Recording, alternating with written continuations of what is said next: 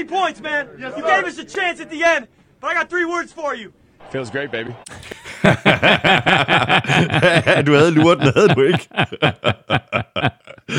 Jeg tænkte, at det var meget passende lige at lave sådan en uh, Vikings 49ers kombi i dag. Og også med tanke på vores uh, ugens spiller jo. Naturligvis, og vi finder ud af resultatet lidt senere. Det gør vi nemlig. Du lytter til NFL-showet, der er optaget live on tape og er produceret af Kvartrup Media i samarbejde med Tafel. I dag der går vi øh, uh, NFC igennem, når vi ser på, hvordan de 16 hold de er kommet igennem free agency-perioden, og fuldstændig ligesom vi gjorde det med AFC i sidste uge, så tager vi holdene division for division. Vi nævner ikke alle spillere og alle trades. Dem kan du se i uh, oversigten på gulklud.dk. Og så får du altså som sagt uh, ugens spiller, og derudover er der selvfølgelig også en digtquiz fra NFL-shows digtpusher og huspoet. Søren Armstrong. Tusind tak for de seneste anmeldelser i iTunes, og tak fordi du downloader og lytter og bruger lidt af din tid sammen med os. Du finder os øh, alle de sædvanlige steder. iTunes, Google Podcast, SoundCloud, Stitcher, Spotify. Jeg skal komme efter dig. Du kan også lytte på gulklud.dk og på nflsod.dk, hvor du også kan støtte os med et valgfrit beløb, hver gang vi uploader en ny udsendelse. Det er der lige nu 488 dedikerede NFL-showet fans, der har valgt at gøre, og tusind tak til hver og en af jer. Vi kunne ikke gøre det uden jeres hjælp. Jeg hedder Thomas Kvartrup, og her kommer min medvært. Skål Vikings, let's win this game. Skål Vikings, honor your Var det ikke øh, pænt af mig? Det var, da, vel, det var da utroligt sødt af dig. Jeg er en flink fyr. Og så øh, ved man jo dybest set heller ikke, øh, hvor mange gange man får lejlighed til at høre sangen, når Ah, bæh, bæh. 2020-sæsonen går i gang. Nå, jamen altså, lad os nu se, for vi har jo du har jo søsat en lille konkurrence, må jeg hellere sige, i den her uge, ikke?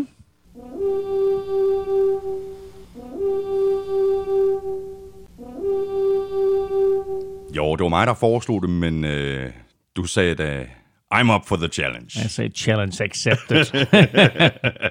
Har du haft en, øh, har du haft en god påske? Jamen, øh, så er stille og rolig påske, vil jeg sige. Øh, faktisk, øh, øh, ja, altså... Øh, draften, NFL-draften nærmer sig, og øh, så er jeg oppe ved vores øh, gode fælles ven Jørgen Bak øh, lørdag aften øh, til en lille hyggelig påskemiddag. Og hvad gør sådan to NFL-nørder som os? Vi giver os i kast med at lave en mock draft. Ja, det er stærkt. Ikke? Så, så vi sad simpelthen lørdag aften og, og lavede en uh, mock draft, og påske mandag gik med endnu en mock draft, fordi der lavede vi en på Gud Kluds redaktion, hvor vi uh, simpelthen havde 13 skribenter, som sad og, og legede GM's for hver deres hold, og så valgte de ellers spillere på, på, på kryds og tværs og indgik handler og så videre. Det blev faktisk rigtig realistisk, og mm. den, den artikel ligger inde på Gud Klud lige nu. Præcis. Øh, var du øh, godt tilfreds med, med, med Vikings øh, resultater i de her mock drafts? Øh, det gik faktisk nogenlunde... Øh, altså, altså det, det, det hedder offensive lineman og cornerback, og det er, det, det, det er sådan lidt det, vi stiler efter. Øh, Så... Jeg har fået noget at skyde med, ikke? Efter Der- Stefan Dix traded. Altså, der er to første runde draft picks, så, øh, så det er klart, at, at der er noget at komme med. Altså, enten så kan man vælge to spillere. Øh, de to picks, som Vikings har, ligger på 22 og 25, så det er lidt langt nede i første runde. Man snakker om, at der er en top 16, måske top 18 af dygtige spillere, så det er klart, at Vikings gerne vil længere op Ja, ja, end de der ja. 22-25, det ligger på. Men så kan de jo pakke de der to picks og måske komme længere op, eller måske pakke et af dem med noget andet og komme Ja, ja, længere ja. op. Men øh, umiddelbart så virker det som om, at altså, der, der er tre positioner, som Vikings har brug for. Det er hjælp på den offensive linje, det er receiver, det er cornerback, og det er lige nøjagtigt de tre positioner, som er aller, aller stærkest i den ja, her draft. Ja. Nu sagde du, Elming, at øh, du havde haft en øh, stille og rolig påske. Det er ikke helt rigtigt, fordi du har været ude at cykle, du har været ude at cykle øh, langt. Og så spekulerer jeg på en, øh, en anden ting. Den der maskine, du fandt i dit øh, skab, øh, som du talte om i sidste uge. Mm. Den der, der kan suge. Mm. Har du fundet ud af, hvad den skal bruges til? Nej, jeg aner det ikke. Men, øh, men, men jeg bruger den, og jeg vil ellers ikke fortælle til hvad. Du, hå- du forhåbentlig ikke komme til skade. ikke endnu. Du har som sagt været ude at cykle langt, øh, Elming. Det betyder, at øh, der er plads til lidt øh, taffelchips. Yes. Øh, og øh, jeg kan se, at der er pakket en lille pose til os her. Og øh, vi lægger ud med øh, tortilla chips, nacho cheese. Så har vi en øh, tafel, sour cream and onion. De Det er er, lang, altid det gode. er lang tid siden, vi har haft dem. Jamen, det er også det, er en- det, er- altså, det, det, er jo, det er jo faktisk en, en klassiker inden for chips i det hele taget. Måske ikke så meget inden for taffelchips, men bare sådan chips i det hele taget. Sour cream and onion, den går man aldrig fejl af. Den her går man heller aldrig fejl af. Chili banase, det er en klassiker inden for taffelchips, vil jeg sige. Sour, sour cream and onion øh, havde vi, vi har chili cheese rings. Det er så smukt. Skal vi lege lidt med dem i dag? Og sidst men ikke mindst, forårssnacken over dem alle. Linsechips, dild og purløg.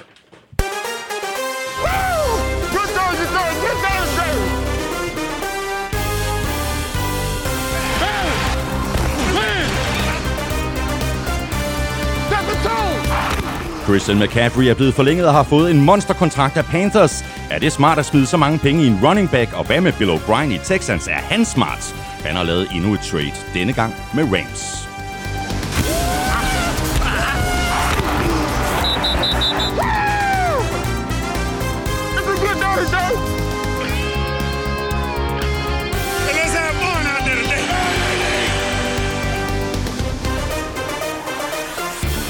Sidste uge gik vi AFC igennem i forhold til free agency. I dag er turen kommet til NFC.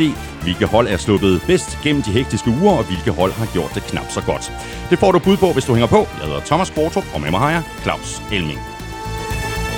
Give me one now, folks. Give me one. Give me one. Woo! Hvad har du, øh, hvad har du åbnet? Hvad tænker du? Jeg, jeg vil lade det være op til dig. Der er jo lidt af hvert. Altså, vi kan godt tage sådan en, en øh, linsechips her.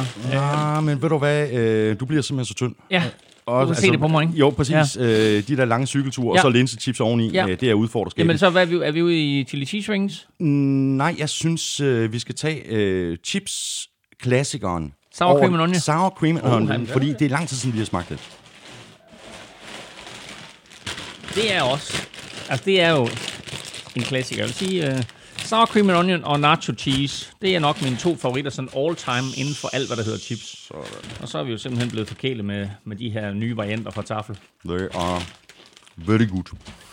Emil, i sidste uge, der lagde vi ud med lidt øh, corona-nyheder. det gør mm. vi faktisk også i, øh, i den her uge. Mm. Fordi øh, det er i hvert fald øh, coronaen, der har fået skylden for, at øh, folkene bag XFL-ligaen har valgt at lukke den ned. Ja, det kom som lidt af et chok. Øhm, det kom som lidt af et chok, og så måske alligevel var det ikke overraskende. Men øhm, XFL har jo taget tilløb i et par år, og har en stor, stærk pengemand i ryggen i form af Vince McMahon, som har tjent sine penge på at lave det her fake wrestling.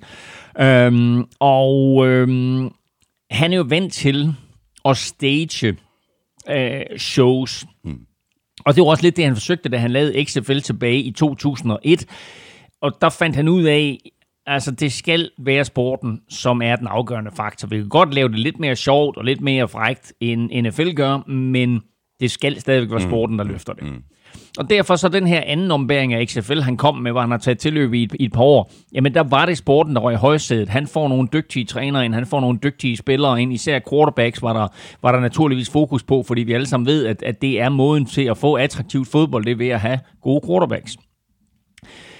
Og de kan forudse alt. Altså, de, de, de, man er op imod en gigant som NFL, og man skal lokke folk til at se til fodbold i, i, i foråret. Du skal have en tv-partner på, du skal have andre sponsorer på. Alt det der, det klarede Vince McMahon. Men det, han ikke kunne forudse, og det ingen kunne forudse, det var selvfølgelig, at vi bliver ramt af den her corona. Øh, Og øhm, det betød, at de spillede fem uger. Så måtte de lukke ned. Sagde på det tidspunkt, nu lukker vi ned, vi kommer selvfølgelig igen, og så Ja, videre. ja. I den forgangne uge melder de så ud, øh, nu øh, går vi simpelthen i, i betalingsdansning. Og i går blev det så meldt ud, at nu har de indgivet en konkursbegæring og skylder et sted mellem 70 og 350 millioner kroner. Det er sådan et, et, et, et altså Ja, der, der er stor spring der, men altså det, det er den størrelsesorden. Øh, og der er jo alle mulige, både fra, fra stadions øh, til spillere, til trænere, øh, til andre, som har øh, til gode havner. Øh, nu er de lukket ned, øh, og det er ærgerligt. Øh, det, Det er pisse ærgerligt. det er, øh, altså, der, der, der, der var trods alt en, en, et lille håb om, at det kunne blive en attraktiv liga med, nogle, med nogle sjove kampe, og ikke mindst jo også kunne fungere som en udviklingsliga. Præcis, og det så vi jo. Der er allerede øh, 10-12 spillere nu, som øh, er røget fra XFL, det nu hed engang XFL, og til NFL. Mm. Inklusive et par quarterbacks og et par tight ends og lidt af hvert og så videre. Så øh, det seneste, øh, der skete i går, var at Chargers skrev under med en tidligere XFL tight end. Så der vil altså være spillere, som har fået noget spilletid, har fået mulighed for at vise sig frem Ja. i XFL.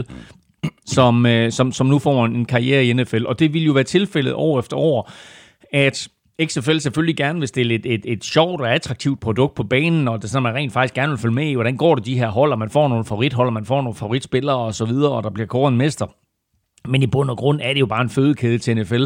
Øh, så på den måde tror jeg ikke, at NFL betragtede XFL som konkurrent, men mere som, yeah. altså selvfølgelig ikke officielt en samarbejdspartner, men på den lange bane var det jo en eller anden form for samarbejdspartner, fordi her der havde du faktisk muligheden for at udvikle nogle spillere.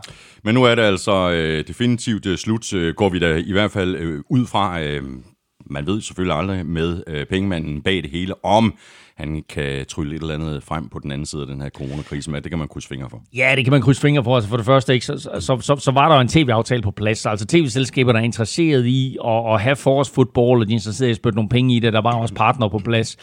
Øhm, altså, der, altså, de var nødt til at lukke det her ned, og øh, hvor mange andre ligaer jo, og, og klubber for en sags skyld, i alle mulige andre sportsgrene jo, øh, truer med at, at, at, at lukke ned og sige, at vi kommer ikke igennem det her, altså som måtte XFL bare trække stikket, øh, og som jeg lige umiddelbart øh, husker, så er det den, den første og eneste liga på verdensplan, der har været nødt til at lukke, lukke, lukke fuldstændig ned. Ja. Når øh, NFL øh, begynder igen forhåbentlig til tiden til øh, september, så kan der faktisk være en øh, regelændring på vej det, den her nye uh, Pass Interference Review er faktisk uh, mere eller mindre tæt på at blive droppet igen. Ja, altså hvert en år, kort fornøjelse. hvert år så bliver, øh, så bliver klubberne øh, bedt om at indsende øh, forslag til regelændringer, og de tages så op af NFL's regelkomité, som øh, formulerer udkast til øh, nye regler, formulerer udkast til ændring af regler, eller øh, beder simpelthen NFL's ejer om at tage stilling til, om man skal droppe en regel. Og den her regel, der blev indført sidste år, som var på prøvebasis, en etårs prøvebasis, men man skulle kunne se pass interference igennem, den er der blevet bedt om øh, fra nogle klubber, at den skal droppes, og regelkomiteen har indstillet videre til ejerne, at den skal droppes. Og det er meget, meget sjældent, at ejerne går imod, hvad regelkomiteen den, øh, den øh, beder om.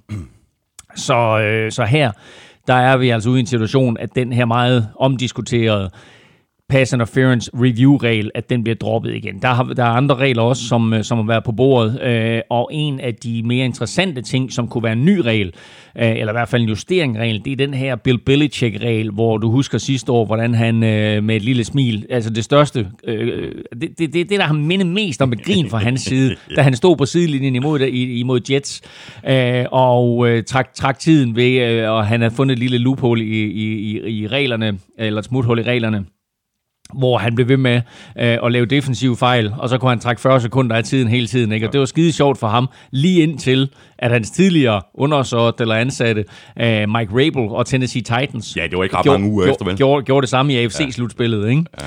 Jo, det var jo det var så i, i playoffs, ja, ikke? Altså, øh, så den regel med, at, det er sådan, at man på den måde kan manipulere med tiden, øh, den bliver formodentlig sat ind, sådan så det ikke kan lade sig gøre. Så kan vi lige øh, nappe lidt øh, spillernyheder. Sent i aftes øh, dansk tid, der kom det frem, at øh, Panthers har forlænget med Christian McCaffrey 4 år, 64 millioner, 16 millioner om året i snit. Det er noget af en øh, kontrakt. Det er en stor kontrakt, og det er klart, at det er sådan en kontrakt, som vil øh, få nogle folk helt op i det røde felt, og andre, måske nok især Panthers-fans, øh, til at klappe i, i, i deres hænder og sige, wow, det var fedt. Uh, vi har jo set de her running backs, at uh, de har svært ved at, at leve op til de store kontrakter. Men man skal også bare se på Christian McCaffrey og så sige, er han en running back? Er han en receiver? Er han en kombination? Er han en playmaker? Jamen, han er alt det der. Og så er han vel at mærke også lige nu ansigtet på Carolina Panthers. Der er ingen Cam Newton. Der er ingen Luke Kuechly. Der er ingen sådan superstjerner ud over Christian McCaffrey. Så Christian McCaffrey er lige nu Carolina Panthers. Og hvis du ser på, hvad han har bragt til klubben og til NFL i det hele taget, siden han kom ind i 2017, så skal vi også tænke tilbage på hans første år, 2017, der blev han sådan brugt sporadisk. Han var mere en, en, en, en trækspiller, end han egentlig var den startende mm. running back. Det vil sige, at af de her tal, jeg kommer med nu, der, der, der er det egentlig kun 2018 og 19, som sådan rigtig har været hans store sæsoner. Han har 8. flest løb af alt. Han er øh, nummer 5 i samlede rushing yards med næsten 3.000. Og han er nummer 8 i rushing touchdowns med 24. Han har flest catches af alle running backs med 303. Det er 60 flere end Alvin Kamara, mm. som er nummer 2. Han har flest receiving yards, 2500, lidt over 2500. Han er nummer 1 i touchdown catches med 15, øh, tangeret med, med New Englands James White. Samlet set, øh, af alle spillere, der er han nummer to i touches med 926 over de sidste tre sæsoner, og han er nummer et i yards. Det er det alle spillere. Mm. Nummer et i yards med 5.443 yards. Han har gennemsnitligt rørt bolden lige over 19 gange per kamp. Og så tænker man, jamen, det er da egentlig ikke sådan helt vildt mange. Selvfølgelig er 19 touches per, er per kamp mange, og det er selvfølgelig flere end receiver for tight ends form. Hvis du ser på running backs, som Ezekiel Elliott eller, eller andre af de der running backs, Todd Gurley og sådan noget, som, som bliver betalt boksen, så er, er 19 touches, som jo vel at mærke både er løb og, og, og grebne bolde, så er det ikke sådan specielt meget. Slet ikke betragtning, at han havde over 30 i college per kamp. Mm. Så jeg synes jo egentlig, at de her øh, tal og det, han har opnået med, med det her antal boldpåringer, er vanvittigt flot. Øh, igen, lønloftet stiger. Panthers har råd til det. Øh, de har ikke nogen andre sådan superstjerner på angrebet. Og Cam Newton er væk. Præcis. Så øh, 64 millioner for en running back er selvfølgelig mange penge, og når det så er sagt, så har de ham altså på hans rookie-kontrakt i den indeværende sæson, den sæson vi går ind i nu. Mm. Og så er det først til næste år, at de her 64 millioner, øh, de rigtig træder i kraft. Men det der er med det er selvfølgelig, at han får en stor signing bonus. Måske en fjerdedel af det, måske 16 millioner dollars, så, så han bliver en meget vel, øh, velhavende mand lige nu her. Øhm, og så kan man sige, så kan det være, at mange af de her penge kommer til udbetaling til at starte med, øh, sådan så det måske kun er, er to år garanteret, eller måske maks tre år garanteret. Øh, men jeg synes, det er helt fair, det her. Og Jeg, jeg, ved, tror også, det, jeg tror, det er markedsprisen på Christian McCaffrey, men det er rigtig mange penge for en running back. Men som du også siger, han er mere end en running back. Altså, hvis han havde været spillet i 49ers, så havde de kaldt ham OW, ikke? Præcis. Offensive weapon. Lige nøjagtigt, ikke? Eller overweight. Altså, nå. øh, men prøv at Mc- McCaffrey øh, blev draftet som nummer 8 i 2017. Han er ikke blevet 24 endnu. Han bliver først 24 til juni. Mm. Ikke? Altså, så han er stadigvæk en ung knægt. I 18 satte han rekord for running backs med 107 catches. Det var flere catches, end nogen running back nogensinde har haft. Og den slog han så selv sidste år med 116 catches. Altså, og havde det ikke været for, for Michael Thomas' vanvittige sæson, så havde 116 catches måske ført hele NFL, ikke? Mm. Skal vi lige tale lidt uh, trade, uh, fordi uh, Texans de har hentet wide receiver Brandon Cooks i Rams. Texans har sendt et uh, andet rundevalg til Rams, og får altså så uh, Cooks og et fjerde rundevalg i 2022. Enten er Bill O'Brien et uh, geni, eller også fatter jeg ingenting. Øhm, jamen, jeg tror, der er mange, der ikke fatter noget. Uh, altså, for det første, så, så laver han den der trade med uh, DeAndre Hopkins til Cardinals og s- for et andet runde pick. Og øh, nu sender han så et andet runde pick til Rams og så videre, så man kan egentlig sige, at, at det han har gjort, det er, at han har traded øh, DeAndre Hopkins for Brandon Cooks. Mm. Øhm, der er mange, som, som, som siger, hvad, hvad, hvad, hvad går det her ud på, og hvor, hvad er det helt præcis? Øh, altså, der er mange, der også siger, Bill O'Brien, træneren, er rigtig dygtig. Bill O'Brien, general manageren, mm. er knap så dygtig. Mm. Og øh, desværre så, øh, for Texans i hvert fald, så besidder han jo altså begge positioner. Og man kan stille spørgsmålstegn ved de her handler, han har indgået. Men altså, han slipper for balladen med DeAndre Hopkins. Han har til gengæld øh, to ret løntunge spillere øh, nu inde i klubben, nemlig i form af David Johnson, running backen, og så Brandon Cook, som også skal have, han skal have mindre, end han havde hos Rams. Rams var nødt til at slippe ham, fordi de havde skrevet en eller anden latterlig kontrakt med ham. Altså, de har virkelig været dårlige til at håndtere lønloftet. Men øh, jeg mener, han skal have, hvad det, 10 eller 12 millioner dollars, han skal have nu her, øh, Brandon Cooks af Texans. Øh, når alt, når alt det er sagt, så vil jeg sige, at selvfølgelig mister man DeAndre Hopkins. Man kan ikke erstatte DeAndre Hopkins. Men når du ser på, hvad de har af playmakers, så er det faktisk en, en ret talentfuld trup. Will Fuller, Brandon Cooks, uh, Kenny Stills, uh, på running back uh, har de to spillere, som er rigtig dygtige til at gribe bolden også, hvis David Johnson er rask, og Duke Johnson. Uh, så våbnene omkring Deshaun Watson er super gode. Mm. Eneste problem er bare, de her spillere, de bliver alle sammen skadet. Duke Johnson var skadet sidste år, David Johnson var skadet, Will Fuller har ikke bevist, at han kan være skadesfri en hel sæson i NFL. Uh, Brandon Cooks har haft, jeg tror det er fem hjernerystelser Ja, ja, er på nuværende tidspunkt Præcis. i sin NFL-karriere. Og det var lige præcis det, der fik mig til at stille spørgsmålet, om han er et geni, eller om der er noget, jeg ikke fatter. Ja, men altså Brandon Cooks, han, prøv at høre, altså fem hjernerystelser, så burde du allerede have trukket dig tilbage. Mm. Han er en hjernerystelse fra måske at blive mentalt invalid resten af livet. Altså den næste hjernerystelse, øh, som han får, kan jo skade ham mere. Altså nu har der været det her op, filmen Concussion, og hvad der ellers har været op og vende om, omkring det her CTE. Altså bare det faktum, du har haft fem hjernerystelser, ikke? Altså du burde være holdt op med at spille fodbold. Men det er mange penge, og han har, altså Brandon Cooks har allerede tjent 50-60 millioner dollars i sin karriere, så han kunne sagtens trække sig tilbage. Så, så det der er, det er, og det er jo det, der, er- der drejer, eller det der er for, for nærmest alle sportsfolk, det er, man kan ikke lade være. Man elsker Øh, man elsker især kampdagene, ikke? Altså, træningerne er fede, kammerateriet er fedt, omklædningsrummet er fedt, alt det der er fedt. Øh, men især er det selvfølgelig det der med at få lov til bare at lege på kampdag. Øh, og øh, en gang imellem, og der er jo heldigvis nogle spillere i NFL, som er klogere end andre, som siger, det her, det er sgu ikke sundt for mig. Øh, og så trækker det sig tilbage, men altså, der er Brandon Cooks ikke noget til endnu. Nu taler vi jo øh, free agency i dag, ligesom vi øh, talte free agency i sidste uge. Der er kommet et spørgsmål her fra øh, Asger Sørensen. Han skriver sådan her, der er en bestemt dato, hvor free agency starter, og først der må klubber og spillere forhandle. Det er også her, de fleste handler falder på plads, men alligevel sker det hvert år, at nogen handler bliver offentliggjort før free agency starter. Hvordan kan det være, at de får lov til det? NFL plejer jo ellers at være ret strikse over for klubberne, hvis de ikke følger selv den mindste regel. Og se, det er, jo, det er jo et rigtig, rigtig godt spørgsmål, det her, fordi der er den her tampering-periode. Man har sådan givet klubberne lov til, at om, okay, før free agency øh, starter, så må I godt begynde at lave noget. Men det er jo sjovt, fordi det virker som om, at de er begyndt at tale sammen før den her tampering-periode. Jamen altså det der tampering, du kan kalde det lovlig, ulovlig kontakt. Ja. Man må ikke, altså klubberne må ikke have kontakt med hinanden, de må ikke have kontakt med agenter, de må ikke have kontakt med spillere inden en vis dato.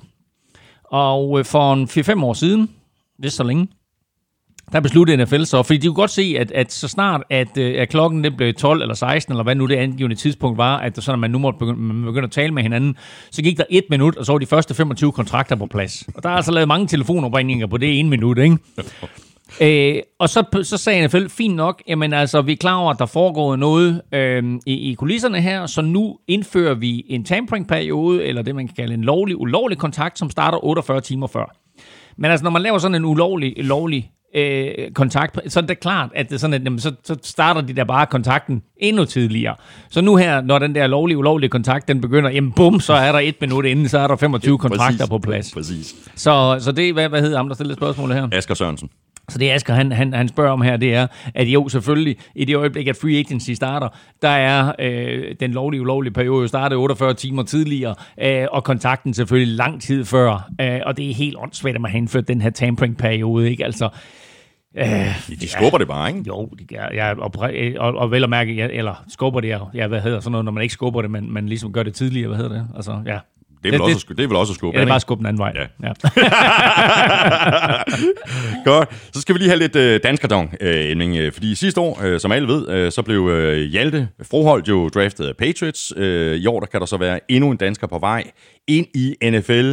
Øh, I har lavet en øh, historie, Elming, øh, på gul.dk om øh, Steven Nielsen, og den historie, den handler om, at øh, Steven Nielsen er på NFL-holdenes radar, og at en øh, amerikansk draft-ekspert har rangeret Nielsen som den 26. bedste offensive tackle i årets draft med vurderingen Priority Free Agents. Og øh, det der er øh, med Steven Nielsen, det er, at han jo sådan, øh, ikke kun i, i, øh, i de amerikanske medier, men selvfølgelig i, også i de danske medier, er flået ret meget under radaren. Det er vel sagtens kun øh, DAF, altså Dansk Amerikansk Fodboldforbund, og deres Nationalligaen.dk, og så Gulklud.dk, som har, har fulgt Steven her igennem nogle sæsoner. Og øh, især i år, øh, og her op til draften, har vi lavet en, en række artikler med Steven Nielsen, og de ligger alle sammen inde på Google.dk. Og den seneste, vi laver, er nemlig den her om, at øh, den anerkendte draft-ekspert, Dane Brugler, har øh, kaldt Steven Nielsen for en priority free agent. Og med det sagt, der, eller det, det, det, det betyder reelt, er, at han ikke forventer, at Steven Nielsen bliver draftet. Det kan godt være, at Steven han bliver draftet i 6. eller 7. runde men at han forventer, at han ikke bliver draftet, men at så snart draften er forbi, mm. så er der klubber, som skal ud og have fat i Steven Nielsen, fordi det er sådan en spiller, man er nødt til at tage en chance på. Andre amerikanske medier har også bare kaldt ham et, mountain of a man uh, og et monster, fordi han er simpelthen kæmpestor.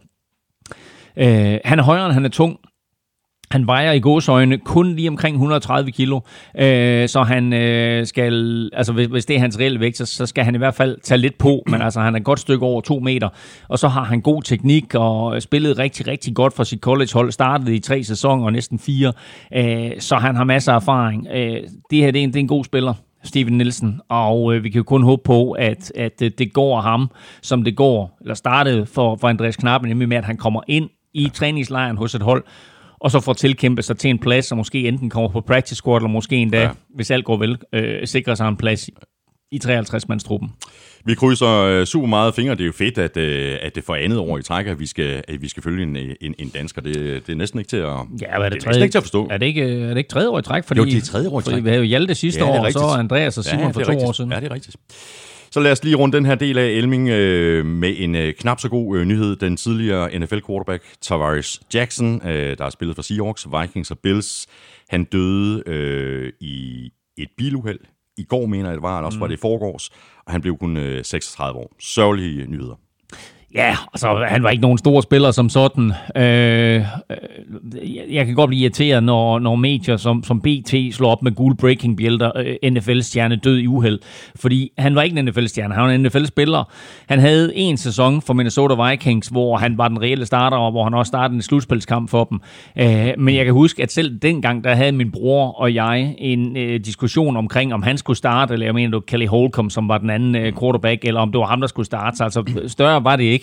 Jeg kan også huske en kamp med Tavares Jackson, hvor han øh, skaffede øh, syv var det syv første downs i en hel kamp, eller var det, ja, det var helt åndssvagt mod Green Bay Packers, øh, sådan en eller anden lortekamp, som, som Vikings tabte til, til Packers, det havde man jo altid.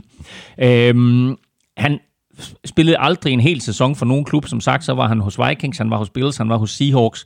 Øh, det meste, han havde på en sæson, var, var, var, var 15 kampe. Øhm, men øh, han fik en Super Bowl-ring, fordi han var backup til Russell Wilson i Seattle Seahawks, da de vandt Super Bowl 48. Og som vi har sagt her mange gange, så er den vigtigste position på et fodboldhold, det er backup quarterback. Nu kom han aldrig i aktion, men det viser bare lidt om, øh, hvor, øh, hvor, hvor vigtig Pete Carroll synes, at han var, og hvor dygtig en spiller Pete Carroll synes, at han var, at øh, han gjorde ham til, øh, til, til backup quarterback til, øh, til Russell Wilson. En, øh, en dygtig spiller, som nok havde mere potentiale i college, end, øh, end han havde i NFL. Øh, en, en, en god college quarterback, som vandt øh, college-mesterskaber, også blev MVP i en af de her bowls her, øh, men aldrig rigtig fik det til at fungere i NFL. Vi skal have quizzen! Åh, oh.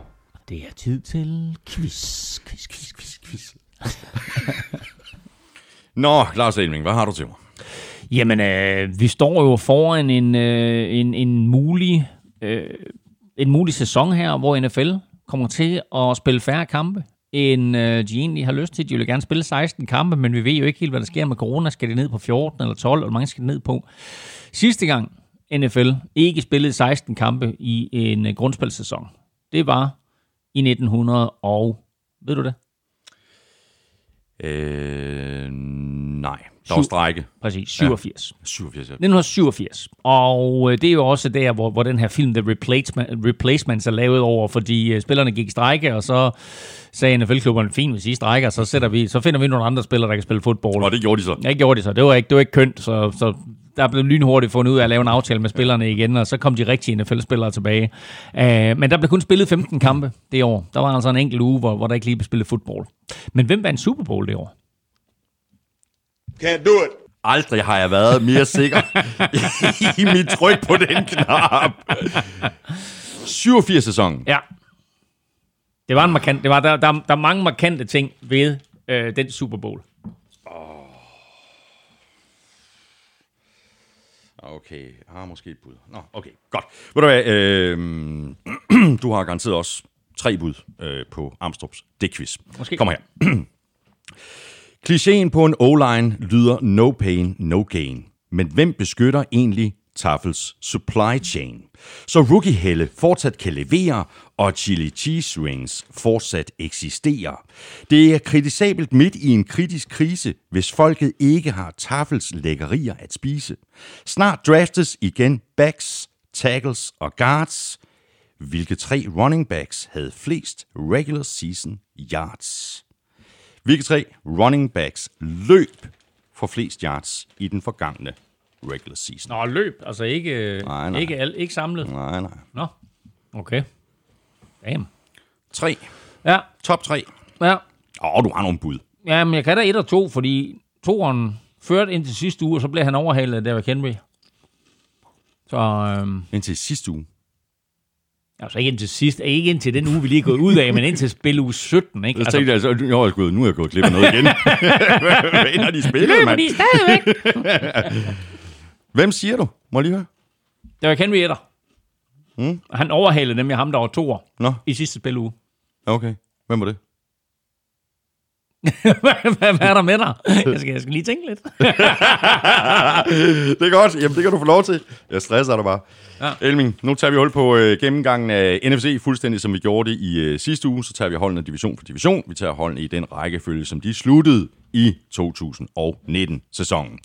Vi lægger ud med NFC Vest og øh, taberne af Super Bowl 49ers. Øh, det har i øh, høj grad handlet om at forsøge at holde øh, sammen på holdet. Vi kan også er lykkes et øh, langt stykke hen ad vejen.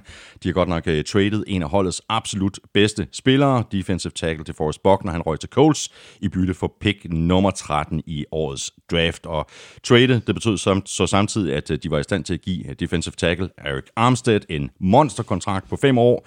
Safety Jimmy Ward er også blevet forlænget. Han har fået en øh, treårig aftale. Center Ben Garland og defensive end Ronald Blair er begge blevet forlænget med et enkelt år. Så blev det så øh, også til et farvel til defensive tackle Sheldon Day, der kom til at spille sammen med Buckner i Coles, og det blev også til et øh, farvel til wide receiver Emmanuel Sanders, der har signet med Saints. Og i forhold til Emmanuel Sanders, øh, Elming, så er jeg faktisk ikke helt sikker på, at jeg forstår, hvorfor de lod ham smutte. Nej, og, og alle de der spillere, du nævner der, der er det også lige nøjagtigt den ene spiller, jeg vil hive fat i. Det er klart, at vi skal snakke til Forrest Buckner, men Emmanuel Sanders synes jeg var så vigtig en tilføjelse for 49ers sidste år midt i sæsonen, at ham kommer de til at savne. Mm. Man så effekten med det samme. Men ja, altså omgående, så var der kemi mellem ham og Garoppolo, og øh, også i Super Bowl øh, var det jo ham, der var en stor faktor, altså ham og Debo Samuel, øh, og øh, det, det, det, det er lidt, jeg ved godt, det ikke er sjovt for dig, men i de her coronatider, så, så, så kommer man jo til at gøre nogle ting, man måske ikke havde, havde gjort normalt, og øh, det ved jeg ikke, men altså helt tilfældigt, så ser jeg på TV3 Sport forleden dag, at der er Super Bowlen øh, 54, mm. øh, og jeg kommer ind med 13 minutter igen, og 49ers fører 20-10, og jeg sidder, og, og så kaster Mahomes en interception øh, på, ja, faktisk det drive, tror jeg, jeg er i gang med at se, og jeg tænker bare, hvordan tabte 49ers ja, ja. den her Super Bowl? Ja. Og det hele, det udvikler sig, og man, man, man, man genser det hele, og man tænker, hold det op, du er altså, altså ikke en afslutning. Men noget, der også var en afslutning, det var det kast fra Garoppolo til Emmanuel Sanders, hvor Emmanuel Sanders formår at løbe sig fri. Øh, Og den er simpelthen kastet for kort. Sidst i, sidst i kampen, den er kastet for langt. Nå, det er rigtigt, den er kastet to tre yards ja, for langt. Ja, præcis. Ikke? Altså, så, så der manglede kemien, men det viser ja. bare, at i en situation som den her, hvor, hvor, hvor Chiefs ved, at de skal beskytte sig dybt, øh, og det eneste, der kan gå galt, det er, at, at, at, at for et de kommer ned og får lavet et touchdown, altså ellers, ellers så er Chiefs Super der, der formår Emmanuel Sanders stadigvæk at snyde forsvaret og løbe sig fri. Masser af rutine hos ham, masser af erfaring, og der var en god kemi med, med Garoppolo. Så jeg synes på en eller anden måde, at det er et kæmpe tab for 49ers. Jeg ved godt, at det her det er en draft, hvor der er mange receiver, mm. og 49ers også med det pick, som de har fået fra Indianapolis Colts, kan gå ind og drafte en af de her top 3 receiver, der er. Øhm, Men det er fint nok, men det er jo ikke sikkert, at en, en førsteårs, øh, altså en rookie receiver, slår til i år 1. Altså, de har dybest set den samme wide receiver gruppe, som de havde for et år siden. Mm.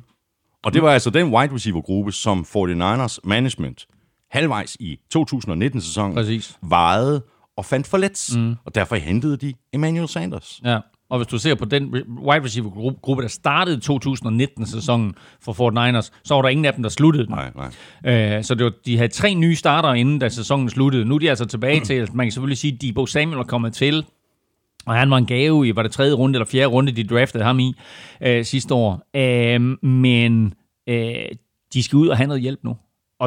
Der, øh, altså der, der kan man godt sige, at Emmanuel Sanders han kommer til at blive savnet.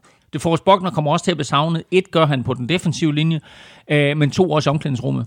Og jeg så, at Eric Armstead, som øh, jo måske er ham, der har, øh, hvad skal vi sige... Øh, været, øh, fået den største fordel af, at øh, det Forrest Buckner, han ikke er der længere, i og med, at han fik en kæmpe kontrakt, Eric Armstead. Han sagde faktisk, at det var et chok for ham, Ja. at øh, det Forrest Buckner, mm. han øh, blev sendt videre, og at han kommer til at savne ham. Mm.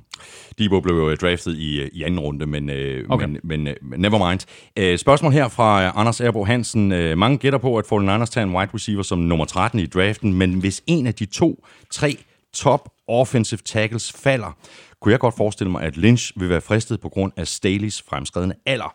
Men vil det være realistisk at drafte en tackle og lade ham spille guard et år eller to, inden man flytter ham over på tackle, eller er der for stor forskel på teknik og andre ting til, at det er formålstjenligt også på længere sigt? Det kan man godt, og især også, fordi der er nogle spillere i den her draft, som rent faktisk øh, øh af position øh, er tackles, men måske af størrelse og gørelse øh, mere af guards. Så derfor kunne man sagtens drafte en spiller, sætte ham ind på guard, og så hvis han gør det godt nok, så rykke ham ud på tackle, eller sige, nej nah, okay, jamen, altså, vi fandt ud af, at han er nok bedre på guard, og så må vi drafte en tackle om et par år. Men den her øh, med, med Joe Staley, den er ret interessant, fordi jeg hørte nogle rygter om, øh, og det må du også kunne bekræfte, at der sådan forlyder, at Joe Staley overvejer at trække sig tilbage øh, og, og gøre det inden sæsonen. Så hvis det er rigtigt, så... Øh, ja, det, er en, det er en katastrofe. Så er de, så er de svunget ud i at få en... Øh, så, så skal de få, få, finde en erstatning. ud, ud hente en tackle, ikke? Ja. De draftede, var det sidste år eller forrige år, de draftede McGlinchey. Det var for i år. Øh, fordi der, der gik de jo ind allerede i første runde og tog en offensive tackle, og han har faktisk vist sig som en rigtig dygtig spiller. Han spiller så højre tackle, mm. end Joe Staley er på venstre tackle. Øh, men, øh, men altså ja, jeg, jeg, jeg tror også, at det bliver offensive lineman eller receiver med det første pick der for Fort Niners. Fort Niners har jo også to picks i første runde, ligesom Vikings har, øh, men, men Fort Niners ligger allerede der på 13, er det ikke sådan, det er? 13 og 31. Præcis. Til gengæld har de øh, ikke noget i anden, tredje og fjerde runde. Ja, det, det, den er hård. Ja, det er den. Så hopper vi videre til uh, Seahawks. Uh, de har skrevet under med uh, tight end Greg Olsen. Han har fået en etårig aftale. Wide receiver Philip Dorsett har også fået en etårig kontrakt. De giver så begge lidt øh, nye våben til Russell Wilson, som jeg håber, at Pete Carroll giver lov til at kaste bolden lidt mere nu her i 2020-sæsonen, end han fik lov til i 2019. Tight end øh, Jacob Hollister har fået et second round tender. Defensive tackle Jaron Reed har forlænget med to år. Outside linebacker Bruce Irvin er kommet hjem efter nogle år i Raiders, Falcons og Panthers, og så skød øh, Seahawks papegøjen med cornerback Quinton Dunbar, som er kommet til i trade med Redskins. Det koster kun et øh, femte rundevalg, og øh, han er en øh, klar opgradering af forsvaret, sådan som jeg ser det. Seahawks har så sagt farvel til øh, defensive end Quinton Jefferson, defensive end Ezekiel Ansah, wide receiver Josh Gordon, offensive tackle George Fant og guard Mike Upardi. Tilbage står spørgsmålet, Elming, hvad der sker med defensive end Jadavian Clowney. Og det er jo et øh, dejligt øh, stort og åbent spørgsmål, og nu ser det ud til, at vi ikke får svaret inden draften. Så øh, Jadavian Clowney spillede højt spil, sagde, jeg vil have 20 millioner dollars, øh, jeg vil være den tredje bedst betalte spiller, øh, forsvarsspiller i ligaen, efter Aaron Donald og Khalil Mack. Og øh, den ser ud til at være slået fejl. Nu har han i hvert fald sat prisen ned på sig selv, så nu er den et sted mellem 15 og 18 millioner dollars. Som vi nævnte i sidste uge, så øh, har Russell Wilson nærmest på de sociale medier været ude at tække Jadavian Clowney om at komme tilbage. Og hvis vi ser på den måde, som Jadavian Clowney han sluttede sæsonen af på sidste år, så var han også en enmands her. Han var virkelig, virkelig god. Mm. Han har ikke de der øh, sack-statistikker, som mange af de andre defensive ends øh, har, men han er en force imod alt. Øh, han er ikke så ensidig, som mange af de andre defensive ends er. Og den måde, han kan dominere på øh, den defensive linje, øh, det er der ikke mange af de der andre øh, pass rush og sack specialister, der kan. Øh, og derfor så er han også en vigtig spiller. Han er en vigtig spiller for Seahawks. Men altså, nu er vi der, at øh, der er ikke nogen, der har skrevet kontrakt med ham. Han øh, kommer nok til at skulle sidde og se draften øh, hjemme i sofaen, og så se på, hvad kommer der til at ske, fordi, som vi nævnte i sidste uge også, Titans har ytret interesse, Cleveland Browns har ytret interesse, og Seahawks har selvfølgelig ytret øh, interesse og sagt, at de gerne vil beholde ham. Mm. Øhm, hvad gør de tre klubber i draften? Er der nogen af dem, der går ind og drafter en, øh, en edge defender, altså en pass rusher, defensive end, outside linebacker? Eller hvad kommer der til at ske? Øh, og så når draft ligesom er overstået, og vi kan analysere, når altså, Cleveland fik det her, Titans fik det her, Seahawks fik det her, så er der måske en af de tre klubber, eller hvem ved, en helt fjerde klub, mm. som kommer ind og melder sig på banen og siger, Nå, Jadavian, vi har faktisk både øh, plads til dig, behov for dig og penge til dig. Hvad synes du sådan helt øh, overordnet om den øh, retning, som øh, Pete Carroll og, og, og Seahawks har? Øh, for, for, for, for egen regning vil jeg bare sige, jeg er meget imponeret over den... Øh, altså de seneste to, tre, fire år, hvor, hvor der nærmest er blevet asfalteret, samtidig med, at man har kørt. Altså man, øh, Seahawks har ikke taget det der dyk der, som mange troede, de ville gøre, og nu virker det til, at holdet faktisk mere eller mindre er på vej op igen. Mm, men vi har, jo, vi har jo ved flere lejligheder kaldt dem for øh, vestudgaven af New England Patriots, og jeg synes egentlig, det er det, øh, som man kan kalde Seahawks, som man kan kalde Pete Carroll, fordi de her generationsskifter og de her dyk, som mange andre hold de gennemgår, jamen der har vi jo set, at New England Patriots øh, har været i stand til øh, at undgå det, og det har Seattle Seahawks faktisk også. Og øh, sammenligningsgrundlaget er selvfølgelig den dygtige coach og den dygtige quarterback, Præcis. og nu er quarterbacken væk i New England, men altså det er jo stadigvæk en, en Pete Carroll, og så jo en, en ret uh, ung øh, quarterback i form af Russell Wilson, som de jo stadigvæk har. Så altså der er mange år tilbage i Pete Carroll og Russell Wilson, mm. og så er det bare et spørgsmål om at, at bygge resten af truppen og resten af holdet, både offensivt og defensivt, omkring Russell Wilson og, og det, som Pete Carroll og hans trænerstab øh, kan. Øhm, Pete Carroll øh, og øh, hele trænerstaben, hele teamet op, øh, formår jo løbende at sige farvel til nogle store stjerner, som for eksempel, da, da de sagde farvel til hele øh, Legion of Boom, øh, og så erstatte dem. Øh, ikke alle sammen på én gang, men sådan stille og roligt. Og det, der er sket nu her, som du også lige nævnte, det var, at de fik Quentin Dunbar ind fra Washington Redskins. Det er en kæmpe signing, og de får ham super billigt. De giver et femte runde pick for ham. Redskins vil angiveligt af med ham, har jo vist lidt en brokrøv. Øh, og nu kommer han så til Seattle og får mulighed for at, at, at komme ind og blive en virkelig, virkelig afgørende faktor på det forsvar derude. Rams, de sluttede øh, treer i divisionen sidste år. Det tror jeg faktisk umiddelbart, de skal være glade for, hvis de kan gøre igen i år. Øh, Rams, de gik, som vi også har talt om flere gange, Elming, øh, all in. De kom i Super Bowl i 2018, og nu virker det så til, at regningen er kommet. Der er simpelthen ikke penge til det hele. Det er så også derfor, at øh, Todd Gurley er blevet fritstillet, og som vi taler om i begyndelsen af den her udsendelse, så er Brandon Cooks blevet traded til øh, Texans for et andet rundevalg i draften. Væk er også linebacker Corey Littleton, cornerback Nickel Roby Coleman, defensive end Dante Fowler, linebacker Clay Matthews og safety Eric Weddle. Offensive tackle Andrew Whitworth har forlænget med en treårig aftale. Han havde måske ikke sin bedste sæson i 2019, men øh, sådan som jeg ser ham, så har han masser tilbage i, i tanken. Outside linebacker Leonard Floyd har skrevet under på en etårig aftale. Hele beløbet på 10 millioner er garanteret. Rams har også skrevet under med tidligere Lions defensive tackle Sean Robinson, og nok så vigtigt for Rams, så beholdt de uh, defensive end Michael Brockers, der ellers var på, på vej til, til Ravens. Hvad siger du til, uh, til Rams Elming? Jeg tror uh, personligt, at de kan få det svært. Som jeg også skrev i, i hele min oversigt over, hvordan det går i free agency her. Jeg har skrevet sådan 3-4 linjer om alle hold og givet dem en karakter. Øh, der bed deres håndtering af, lønloftet, det bed med røven. Fordi øh, de har været for gavmild med nogle kontrakter, og de har været... Jeg, jeg forstår slet ikke, hvorfor de skruede hele øh, truppen sammen på den måde, som de gjorde, fordi når vi netop taler New England Patriots, eller vi taler Seattle Seahawks, eller vi taler Pittsburgh Steelers, eller nogle af de andre klubber, som altid er med i slutspilsræse, og som man altid siger, at det er faktisk en outsider til Super Bowl, så går de ikke all in på to eller tre spillere og giver dem kassen, så det kommer til at gå ud over resten af holdet. Men det gjorde Rams, fordi de så, at der var et vindue åbent, og de så, at vi kan komme i Super Bowl.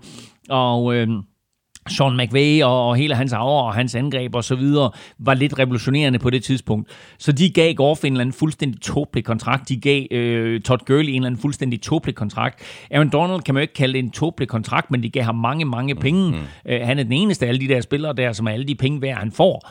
Øhm, og i det hele taget, så var de, øh, altså, så øslede de penge væk i lønloftet. Men gik der Hollywood i den? Altså, det er jo LA, så det handler om sådan, om vi har ja. nogle, nogle flashy navne, nogle store stjerner, og så har vi nogle vandbærer, som der så ikke er så mange penge til at betale. Altså. Det, jeg, jeg, tænker, jeg tænker mere, at det er dårlig ledelse, fordi det, det, altså, nu her har de været nødt til at sende alle de der store spillere væk. Altså, de, de har stadigvæk Goff på en eller anden vanvidskontrakt. Det kan man de nødt til at beholde. Og Aaron Donald selvfølgelig øh, skal de beholde også. Øh, men de har været nødt til at sende Gurley væk. De har mistet Corey Littleton, som, som var en, en rigtig, rigtig dygtig linebacker. Clay Matthews synes de ikke rigtigt øh, havde noget tilbage i tanken, forestiller jeg mig. Øh, Dante Fowler, som de ellers fik fra, øh, fra øh, Jaguars, var de også nødt til at sige farvel til, som, som ellers er en, er en dygtig spiller. Så jeg synes bare, at, at den måde, som de har håndteret øh, alt det, der ikke foregår på banen, mm. alt det, der foregår uden for banen, ikke, har ikke været, været godt nok. Og det er bare et aspekt, som man er nødt til at tage med i betragtning, når man, når man ser på, hvordan bliver en NFL-klub kørt. Så er du nødt til at kigge på, hvordan håndterer vi så noget som lønloftet, og det har Rams ikke været dygtige nok til. Så når du siger, at de skal være heldige med at ende træer, så øh, er jeg fuldstændig enig, fordi som, øh, som vi også har talt om tidligere, så tror jeg, at de ender øh, i bunden af, af NFC West, og det er lige nu det er den kommende sæson her, at vi skal se, om Sean McVay, han virkelig er det der wunderkind, som øh, han blev udskrevet til at være, da han kom til Los Angeles Rams, ikke? For det hold, øh, der sluttede øh, nederst i divisionen sidste år, øh, det var jo Cardinals. Det er et hold, der er på vej op. For nøjagtigt et år siden, der sad vi og spekulerede i, om de ville gå videre fra Josh Rosen og tage Kyler Murray i draften med det første pick. Det gjorde de. Nu begynder det hele at tage form. Det helt store scoop, det kom selvfølgelig øh, her i, øh, i free agency med traden med Texans, hvor Cardinals fik øh, DeAndre Hopkins og samtidig slap af med David Johnson og hans øh, latterligt øh, store kontrakt. Øh, samtidig så har Cardinals beholdt Larry Fitzgerald, der har skrevet under på en etårig øh, kontrakt. Running back Kenyon Drake har fået transition tagget. Offensive tackle DJ Humphries har forlænget med tre år. Linebacker Devon Kennard er kommet til for Lions, og han har skrevet under på en treårig aftale, og det samme har defensive end Jordan Phillips gjort. Han er kommet til for Bills og linebacker Devondre Campbell er kommet til fra Falcons, og han har skrevet under på en etårig kontrakt. Jeg tror, Cardinals de, øh, bliver farlige hurtigere, end vi troede. Det går rigtig, rigtig stærkt i ørkenen lige nu, og jeg er meget imponeret over, over det, de har gjort. Det er klart, at øh, bare den handel med DeAndre Hopkins er jo fuldstændig vanvittigt, at, øh, at, at det lykkes dem, øh, og, og på en eller anden måde nøjes med at give et anden runde pick til Texans for en af, hvad, hvad sagtens, hvad, top 3-4 receiver mm. øh, i NFL. Altså, hvis jeg siger Julio Jones, kan du nævne andre, som kommer ind før DeAndre Hopkins i øjeblikket i NFL? Altså, det er klart, altså, du har... Michael Thomas. Ja, du har Michael Thomas, du har Mike Evans, du har Odell Beckham Jr., men altså, DeAndre Hopkins er jo... Ja, men altså, fantastisk. Ja, ja. ja, det er den ene, øh, ene del af handlen, ikke? Men samtidig slip af med den kontrakt, mm med David Johnson. Det er ja, ja. helt vanvittigt. Ja. Jeg troede, at, uh, at Cardinals de ville være tilfredse med, om hvis vi bare kan finde et hold, der vil overtage David Johnson, og så æder vi halvdelen af hans kontrakt. Mm. Men her, ja. det hele. Ja, ja. Men altså, det er, det, det, det, apropos det her med håndtering af lønloftet, det er i hvert fald god håndtering af lønloftet. Har du så også? At man, at man slipper af med en af sine mest løntunge spillere, og så får en superstjerne som DeAndre Hopkins ind. Det der er med DeAndre Hopkins, og som vi også taler om på gang, det er, at han Øh, er utilfreds med sin nuværende kontrakt. Han er utilfreds med, at han ligger og tjener halvdelen af, hvad, hvad Julio Jones han tjener. Så han vil op og have Julio-penge, og øh, nu må vi se. Øh, det der, den, den seneste nyhed i hele den handel her, det er, at DeAndre Hopkins har bestået sit lægecheck.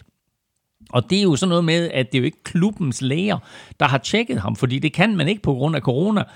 Øh, så han har været ved en eller anden uvildig læge et eller andet sted og blevet tjekket, og øh, den, den aftale øh, er nu på plads. Den vej, nu mangler Texans så bare at, at tjekke David Johnson og se, oh, det bliver spændende. om han er okay. Ikke? Altså, og hvis nu han fejler sit lægetjek, hvad sker der så med den her handel her? Øh, jeg tror, der er mange Texans-fans derude, der sidder og krydser fingre for, at David Johnson han ikke består sit lægetjek. Øh, men... Øh, der, der går en uge eller to eller tre, eller hvor lang tid der nu går, inden vi, inden vi finder ud af det. Lige nu der er handlen altså sådan, at David Johnson ryger til Texans, og DeAndre Hopkins ryger til Cardinals. Uh, og det er klart, at det forstærker omgående Cardinals angreb, ja. og det er et super lækkert våben for Kyler Murray at få lov til at lege med. Og når du så i forvejen har øh, god gammel Larry Fitzgerald, plus nogle af de der unge drenge, øh, de fik ind øh, sidste år, øh, og, og forrige år for den sags skyld, så er det faktisk et ret talentfuldt mandskab. De mangler lidt på den offensive linje, de mangler lidt på den defensive linje, og det kan altså komme her i draften. Cardinals drafter 8, og der er altså god mulighed for, at de kan tage en offensive tackle der.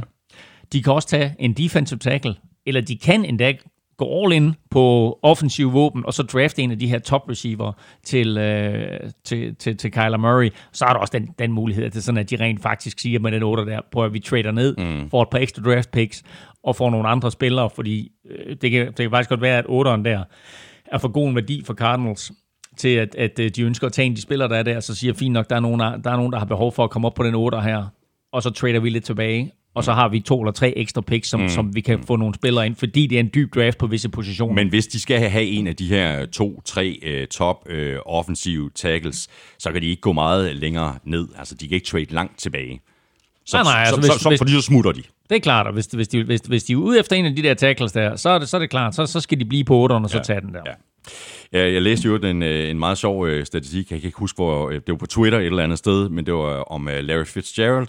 Jeg læste, at han i hele sin karriere, der han har flere taklinger en tabte bold. jeg så godt billede. Jeg, jeg tror, Så det det billede, så du et billede på Twitter. Jeg tror, han, han havde haft var det 37 taklinger, 39 taklinger og 37 tabte bolde eller sådan noget i sin karriere. Det er fuldstændig vanvittigt. Det, ja, det er helt sindssygt. Fuldstændig vanvittigt. Du hvad, øh, skal vi lige øh, se, se frem mod 2020-sæsonen, og så komme med et bud på, hvordan den her division, den, øh, den ender. Hvad, hvad, hvad siger du til NFC Vest? Jamen, øh, altså, øh, jeg, er, jeg er derude, at Og den, den, den er svær, for det er en hård division, det her. Jamen, det er en super hård division. Og øh, vi er jo derude, at Seahawks og 49ers selvfølgelig er favoritter til at vinde den. 49ers har ikke mistet nok talent til, at de ikke bør være favoritter igen. Og Seahawks bør være toer.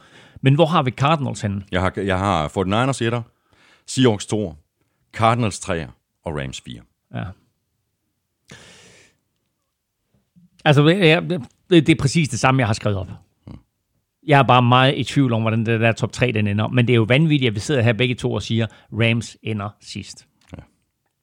Nu må vi, nu må vi se, hvordan, ja. øh, hvordan det går, men altså, det er, den der pose, den kan blive, øh, blive rystet mange gange undervejs i, i løbet af, af sæsonen. Så hopper vi videre til øh, NFC South og øh, Saints, øh, der kan lune sig ved, at Drew Brees øh, besluttede sig for at forlænge karrieren øh, og har lavet en øh, aftale på to år. Og han har så fået endnu et våben at kaste bolde til, nemlig Emmanuel Sanders, der også har fået en aftale på to år. Taysom Hill har fået en first round tender. Venstre guard Andrew Pete har forlænget med fem år. Safety Malcolm Jenkins har sagt øh, farvel til Eagles og er kommet hjem til New Orleans, hvor det hele jo startede. Han har fået en fireårig aftale. Spillere, der ikke længere er hos Saints, er cornerback Eli Apple, safety Von Bell, han er hos øh, Bengals, og linebacker AJ Klein er nu hos Bills. Jeg synes overordnet, øh, Claus, at øh, Saints har haft en rigtig god øh, free agency. Drew er, øh, er fantastisk til det beløb, øh, han har fået. Eneste move, jeg måske synes er en lille smule peberet, det er Andrews Peets øh, fem år, øh, lige knap 60 millioner øh, dollar, 57,5, så vidt jeg husker. Og der er mange, der har stillet spørgsmålstegn ved, om, om, om han er det værd. Øh, det er klart, at øh, ved at beholde ham i egne rækker, så har du en eller anden form for kontinuitet, og du vil jo især gerne på den offensive linje bevare en form for kontinuitet og sørge for, at, at de spillere, der er på den offensive linje, de kender hinanden, og de arbejder godt sammen. Og der tror jeg måske, at det var vigtigt for Drew Brees, at beholde uh, Andrews Pete. Og det er for mig at se den eneste grund til, at de giver ham så stor en kontrakt, fordi over 50 millioner dollars for fem år for, for Andrews Pete, det, det, det er for mange penge. Uh, så dygtig er han ikke, og der er andre guards på markedet, som, som sagtens kunne som de sagtens kunne have fået billigere. Så jeg tror, det er et spørgsmål om at beholde ham i egne rækker, og, og øh, at trænerne godt kan lide ham, klubben godt kan lide ham, og ikke mindst, at, at Drew Brees øh, er tryg ved ham. Øh, ellers så, øh, så, så vil jeg sige, så, så, er det, så er det for dyrt for ham. Øh, vigtigt for Saints selvfølgelig at beholde Drew Brees. Og super, super vigtigt for dem at få Emmanuel Sanders ind. Øh, bliver mega spændende at se ham sammen med Michael Thomas. Øh, og så Traquan Smith og, og, og hvem de ellers har. Øh, de kunne godt trænge til lidt hjælp på, øh, på tight end. Øhm, men, øh, men ellers så, så synes jeg igen, at, at det her hold, det, det er super talentfuldt. De mistede Von Bell, deres rigtig dygtige safety. Øh, så man kunne godt se dem gå ind og, og kigge efter noget safety i draften i første runde, hvis, hvis de ellers ligger til det. Og så har vi øh, Falcons, der sluttede 2019-sæsonen rigtig flot af. Øh, Jeg er ikke øh, helt sikker på, hvordan jeg skal bedømme deres free agency-periode. Penge har i hvert fald spillet en rolle i nogle af deres dispositioner, så meget var der heller ikke at, at gøre godt med. Running back Todd Gurley har skrevet under på en etårig aftale. Væk er til gengæld Devonta Freeman, der er blevet fritstillet. Tight end Hayden Hurst er kommet til i et trade med Ravens, og Falcons har så samtidig sagt øh, farvel og tak til Austin Hooper, der har fået en rigtig flot øh, og stor kontrakt i Cleveland. Defensive end Dante Fowler er kommet til fra Rams. Han har skrevet under på en treårig aftale.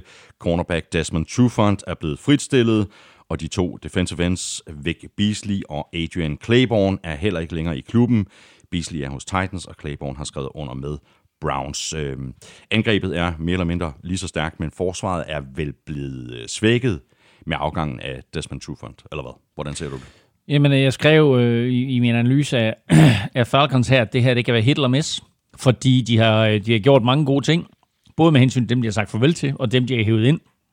Men de har sådan set mere eller mindre byttet en til en hele vejen. Mm. Altså, de har sagt farvel til Davante Freeman, hævet Todd Gurley ind. De har sagt farvel til Austin Hooper og hævet Hayden Hurst ind.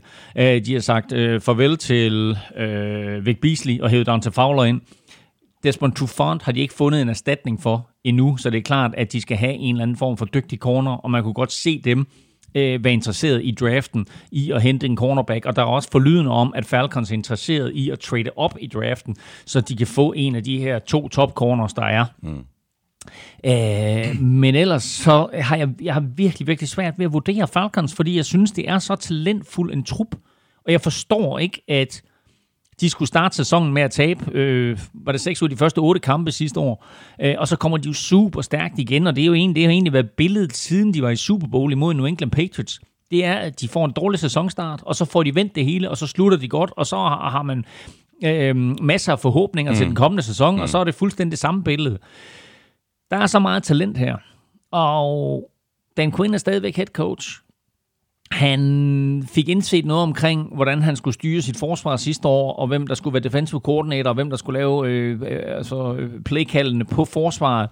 Og hvis de kan fortsætte de gode tendenser, der var der, så er det her for stærkt et mandskab til, at de ikke skulle kunne blande sig i kampen om at vinde NFC South og øh, komme i slutspillet og være en outsider til Super Bowl. Mm.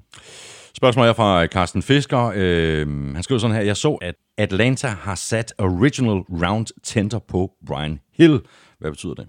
Nu har du øh, på, øh, på forskellige tidspunkter her brugt ordet tænder omkring at sætte en tænder på en spiller. Vi var lige kort inde på det sidst, og det drejer sig egentlig om, øh, at det er en spiller, der er på sin første kontrakt og har haft øh, nok sæsoner til, at, at han har, man kan sige det kort, at han har en sæson tilbage på sin kontrakt, øh, og øh, dermed så bliver han det, der kaldes restricted free agent. Hvis man er unrestricted free agent, så er man enten færdig med sin første kontrakt, eller man er i sin anden eller tredje kontrakt og er færdig med den.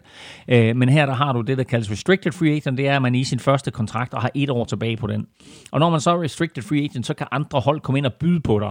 Og øh, der kan du så sætte en tender på, og det kan være en første runde tender, eller en anden runde tender, eller du kan sætte det på, som hedder en original round tender, og det betyder simpelthen, at hvis et andet hold går ind og skriver kontrakt med dine spillere, så skal de give et draft pick, der svarer til, hvad du har givet for ham. Så en original round trend, der betyder, at øh, den her spiller her, hvis han er draftet i femte runde, mm. jamen, så skal Falcons have et femte runde pick for den klub, der signer ham.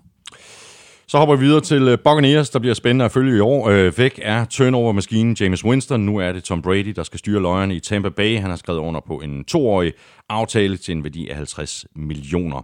Offensive tackle Joe Haig har skrevet under på en etårig aftale. Defensive end Shaquille Barrett har fået franchise-tagget. Outside linebacker Jason Pierre-Paul har forlænget med to år. Og linebacker Kevin Minter, han har også forlænget. Det har Nadama Kong Su også, efter at der var rygter om, at han måske ville søge andre græsgange, som vi talte om i sidste uge. Væk er til gengæld wide receiver Brishard Perryman. Han er hos Jets. Defensive end Carl Nassib, han har skrevet under med Raiders. Og defensive tackle Bo Allen, han har skrevet under med Patriots. Det bliver så spændende at følge øh, det her Buccaneers hold, og ikke mindst bliver det bare spændende at følge Tom Brady under helt andre himmelstrøg og langt væk fra Bill Belichick. Og, og øh, Tom Brady lavede et meget åbenhjertigt interview med Howard Stern, hvor han kom ind på alt muligt, kom ind på ægteskabelige problemer, både hvad angår sig selv, men også hvad angår Bill Belichick. Og øh, fortalte også, at han øh, i starten af 2019-sæsonen, altså sidste år, var klar over, at det her det blev hans sidste år for Patriots. Øh, han var utilfreds med, den, øh, med det kontrakttilbud, de havde givet ham. Og han, han sagde angiveligt på et tidspunkt, Uh, jeg er den mest ulykkelige 6-0 quarterback i historien, og det var på det tidspunkt, hvor, hvor Patriots var ubesejret efter seks spiluger. Så han, øh, uh, hans, hans tid uh, var, var, var slut i New England. Han havde ikke uh, den der glæde mere uh, ved at være i, i Bill Belichicks system, eller være i New England det hele tiden. Han ville gerne prøve noget andet. Mm. Og uh, nu får de altså så mulighed for det, hver især Bill Belichick og Tom Brady, at bevise, hvem, er det, hvem af dem det var, der skabte den anden, eller om det bare var uh, en, en fuldstændig fantastisk, magisk duo. Han er i Buccaneers nu, og Bruce Arians uh, hiver Tom Brady ind, og det bliver super spændende at se, hvordan han kommer til at fungere i Bruce Arians system. Der er ikke nogen tvivl om, at han har et super godt system, og et uh, sjovt system, uh, Bruce Arians, men meget af det er jo også øh, centreret omkring de dybe kast. Ja, og det bliver han nødt til at ændre lidt på, ikke? Jo, altså i hvert fald, i hvert fald de, det var der, hvor der, hvor der virkelig kræves armstyrke, mm. fordi vi har jo set i de sidste 4-5 år fra Brady, at der, hvor han virkelig excellerer, det er jo i de korte kast til running backs, og i de korte krydsningsruter til, til speedy receiver som Julian Edelman.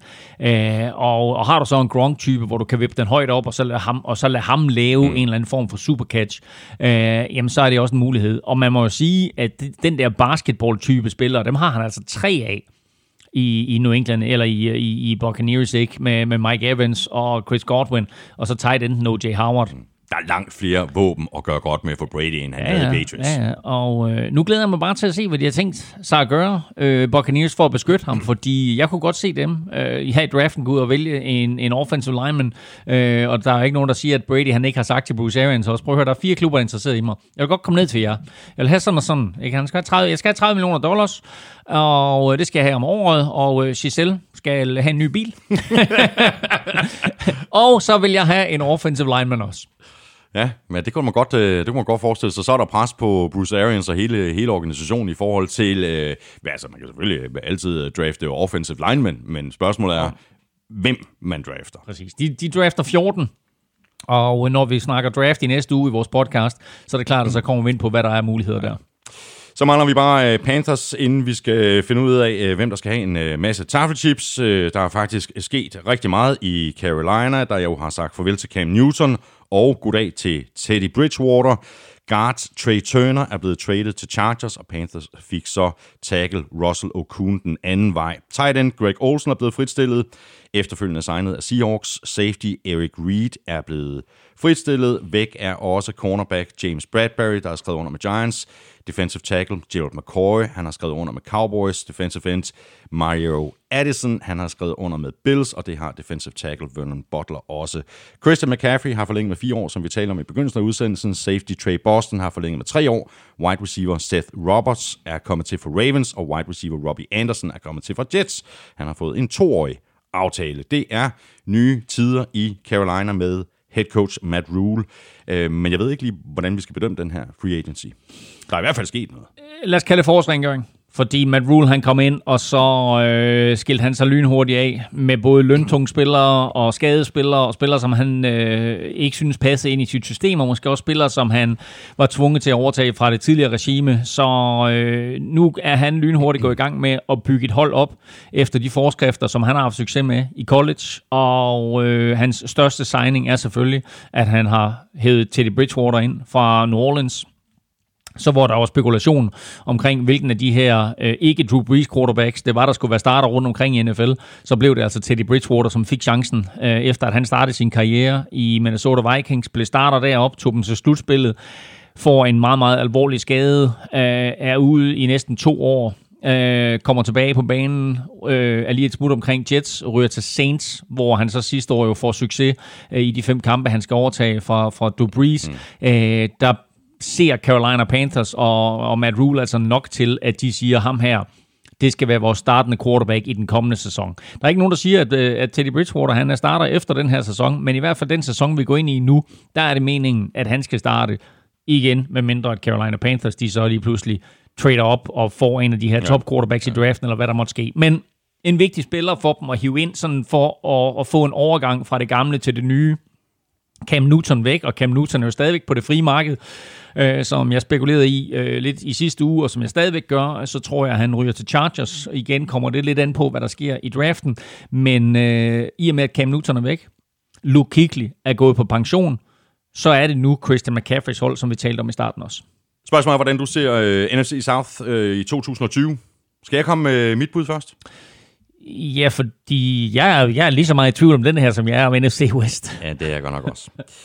øhm, Etter. Saints. Jeg har også Saints etter. Toer.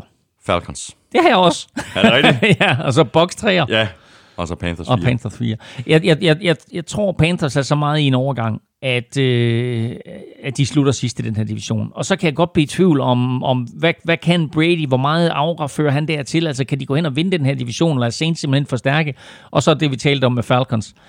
Altså deres talentniveau bør gøre dem til en konkurrent omkring divisionstitlen. Men altså, vi har før set det hold falde, falde fuldstændig fra hinanden. Ja, det er virkelig også en, en spændende division at følge i 2020. Fuldstændig uh, uforudsigeligt er det. Wow!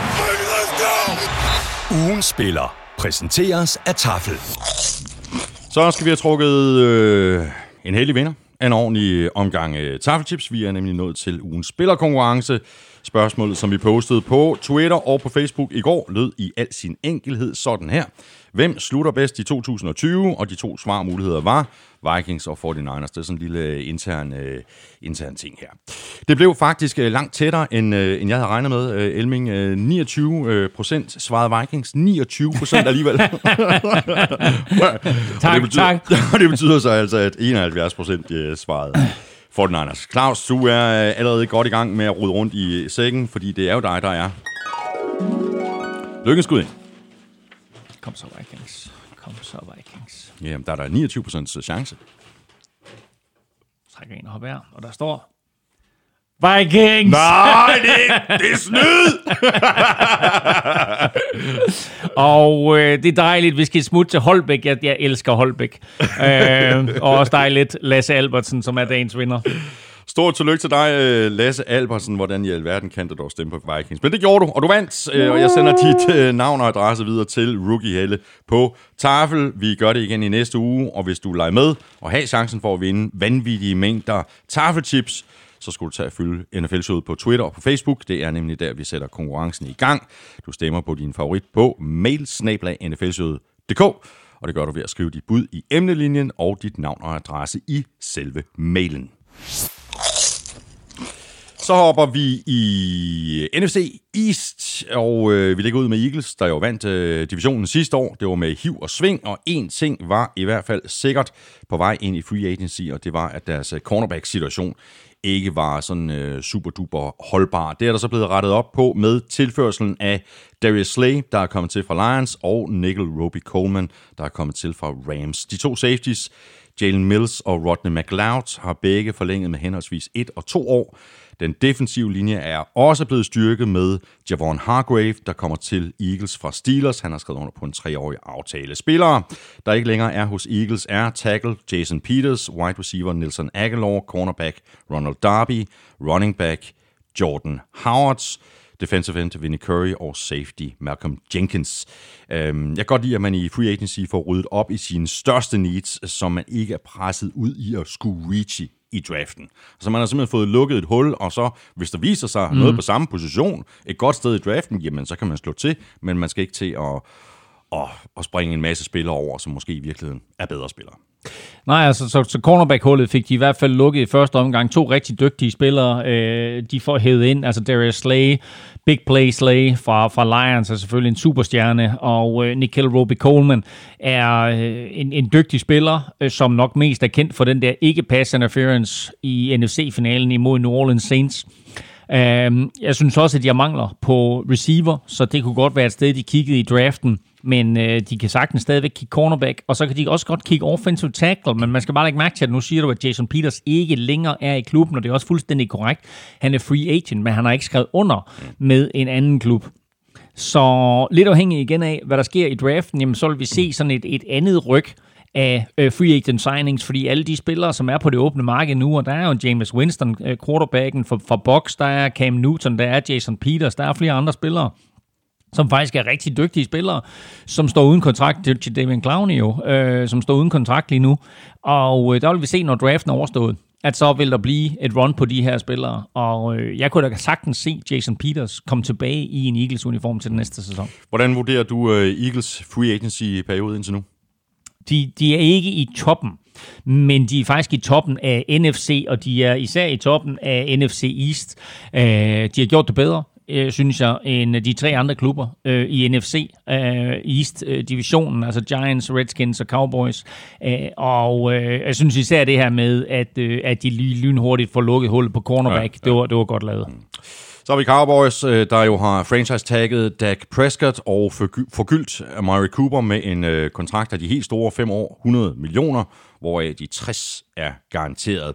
Og så er der en, øh, en del spillere, der har forlænget. Cornerback Anthony Brown 3 år, tight ends øh, Blake Jarvin 4 år, linebacker Sean Lee et enkelt år, center Joe Looney og safety Darian Thompson har også forlænget. Og så er den øh, defensive linje i den grad blevet tungere i hvert fald. Defensive tackle Gerald McCoy er kommet til fra Panthers. Han har skrevet under på en treårig aftale. Don Terry Poe er også kommet til fra Panthers. Han har fået to år. Og safety Haha Clinton Dix er kommet til fra Bears. Han har fået et enkelt år. Der er så også forsvundet en del spillere fra Dallas. Øh, cornerback Byron Jones er råd til Dolphins. Center Travis Frederick er gået på pension. Defensive end Robert Quinn er nu hos Bears. Wide receiver Randall Cobb er hos Texans. Defensive tackle Malik Collins er råd til Raiders. Og det er tight end Jason Witten og safety Jeff Heath også. Det største tab for Cowboys er vel øh, Byron Jones, er det ikke? Der er to. Uh, Byron Jones, som du nævner, cornerbacken, som de mister. Altså, de havde tre rigtig dygtige spillere. De har tre, ja, de havde tre rigtig dygtige spillere. De havde Dak Prescott, de havde Amari Cooper, og de havde Byron Jones. Og de tre, selvfølgelig er de flere dygtige spillere end det, men de tre var alle tre spillere, som de gerne ville have beholdt, men altså, de var godt klar over med, med lønloftsproblemer og så videre. Og franchise tag, der kunne de nok kun beholde de to. Ja. Og så var spørgsmålet, hvem der besår det, Per. Og øh, når man kender øh, Jerry Jones, og øh, man, man kender hans forkærlighed for offensiv fodbold, jamen altså, så er man godt klar over, at det, det, det blev med stor sandsynlighed cornerback Byron Jones, der blev sorte pær her. Og det gjorde han også, så øh, han er videre i systemet. Til gengæld så blev han en, en meget, meget rig mand.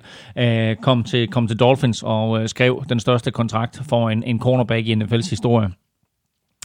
Og den anden store spiller, de mistede, det er Travis Frederick, centeren, som øh, jo var alvorligt syg og sad ude hele 2018-sæsonen, kom tilbage sidste år, men ikke følte, at han spillede på et højt nok niveau, og ikke følte, at, at han var der, hvor han havde været før i tiden.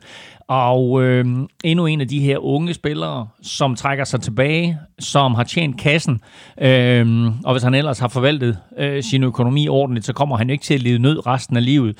Så det er en, en klog beslutning af ham at trække sig tilbage, men selvfølgelig et kæmpe slag for en Cowboys offensiv linje, som for to år siden og tre år siden jo var NFL's bedste, og nu mister de sådan stille og rolig profil efter profil, men altså, de har stadigvæk øh, Zach, øh, hvad hedder han, Zach Martin og, og, og øh, Tyron Smith, ikke? så altså, det er ikke nogen dårlig linje. Mm. Så har vi Giants med andenårs quarterback Daniel Jones. Det er ham, der er den nu. Giants rookie head coach Joe Judge virker til at være klar over, hvis man skal nå langt i NFL, så øh, er det ikke nok at have en øh, ung og lovende quarterback, øh, så er det også med at have forsvaret på plads, og derfor er forsvaret også blevet opgraderet med linebacker Blake Martinez og cornerback James Bradbury, der er kommet til fra henholdsvis Packers og Panthers. Begge spillere har skrevet under på treårige kontrakter. Defensive end Leonard Williams er blevet franchise-tagget, og så har Joe Judge hentet et par kendte ansigter hos øh, Patriots, nemlig running back Dion Lewis og safety Nate Ebner. Linebacker David Mayo har forlænget med tre år, og tight end Levine Toilolo er kommet til fra 49ers. Offensive tackle Mike Remmers er ikke længere i øh, New York. Han har skrevet under med Chiefs. Safety Antoine Bethea og linebacker Alec Ogletree er begge blevet fritstillet. Og så har Eli Manning jo også øh, valgt at trække sig tilbage. Er du, øh, mm. er du fan af, af, af Giants offseason indtil videre? Både og. Altså, de har helt sikkert gjort nogle gode ting, men jeg synes ikke, at... Jeg synes, der er mange af de spillere, de har hævet ind. Det er sådan nogle spillere, som er på mellemniveau, eller i deres karrieres efterår. Men jeg kan godt lide det faktum, at de øh, på en og samme dag lige opgraderede forsvaret ved at hive linebacker Blake Martinez ind fra øh, Green Bay, og så øh, hive Bradbury ind fra øh, altså cornerbacken fra, øh, fra Carolina Panthers. Det var, det var to starter, som de omgående hævde ind til forsvaret. Det var vigtigt. Øh, de har nogle quarterback, han skal have nogle våben. Han har selvfølgelig Saquon Barkley. Øh, de kan godt bruge lidt receiverhjælp, og så kan de også godt bruge hjælp på den offensive linje. Øh, der var ikke rigtig øh, nogen af de to positioner, som man gjorde noget ved.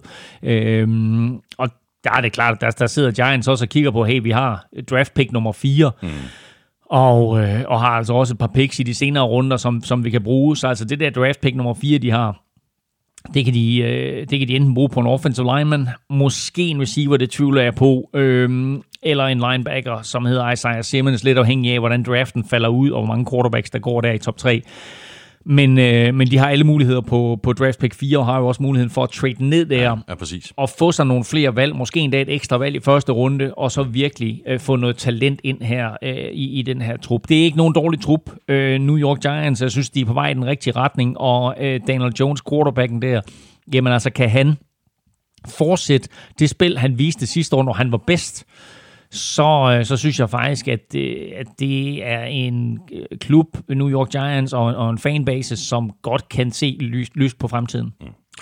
Redskins, de har fået ny head coach i Ron Rivera, og det skifte, det tror jeg, de bliver rigtig glade for i det lange løb. I første omgang, der har Rivera sagt farvel til quarterback Case Keenum, offensive guard Eric Flowers, cornerback Josh Norman og cornerback Quinton Dunbar, der er blevet uh, traded til Seahawks for uh, et uh, femte rundevalg. Offensive guard Brandon Scherf har fået franchise-tagget. Cornerback Kendall Fuller er kommet tilbage til klubben efter et par sæsoner hos Chiefs. Fuller har skrevet under på en fireårig aftale.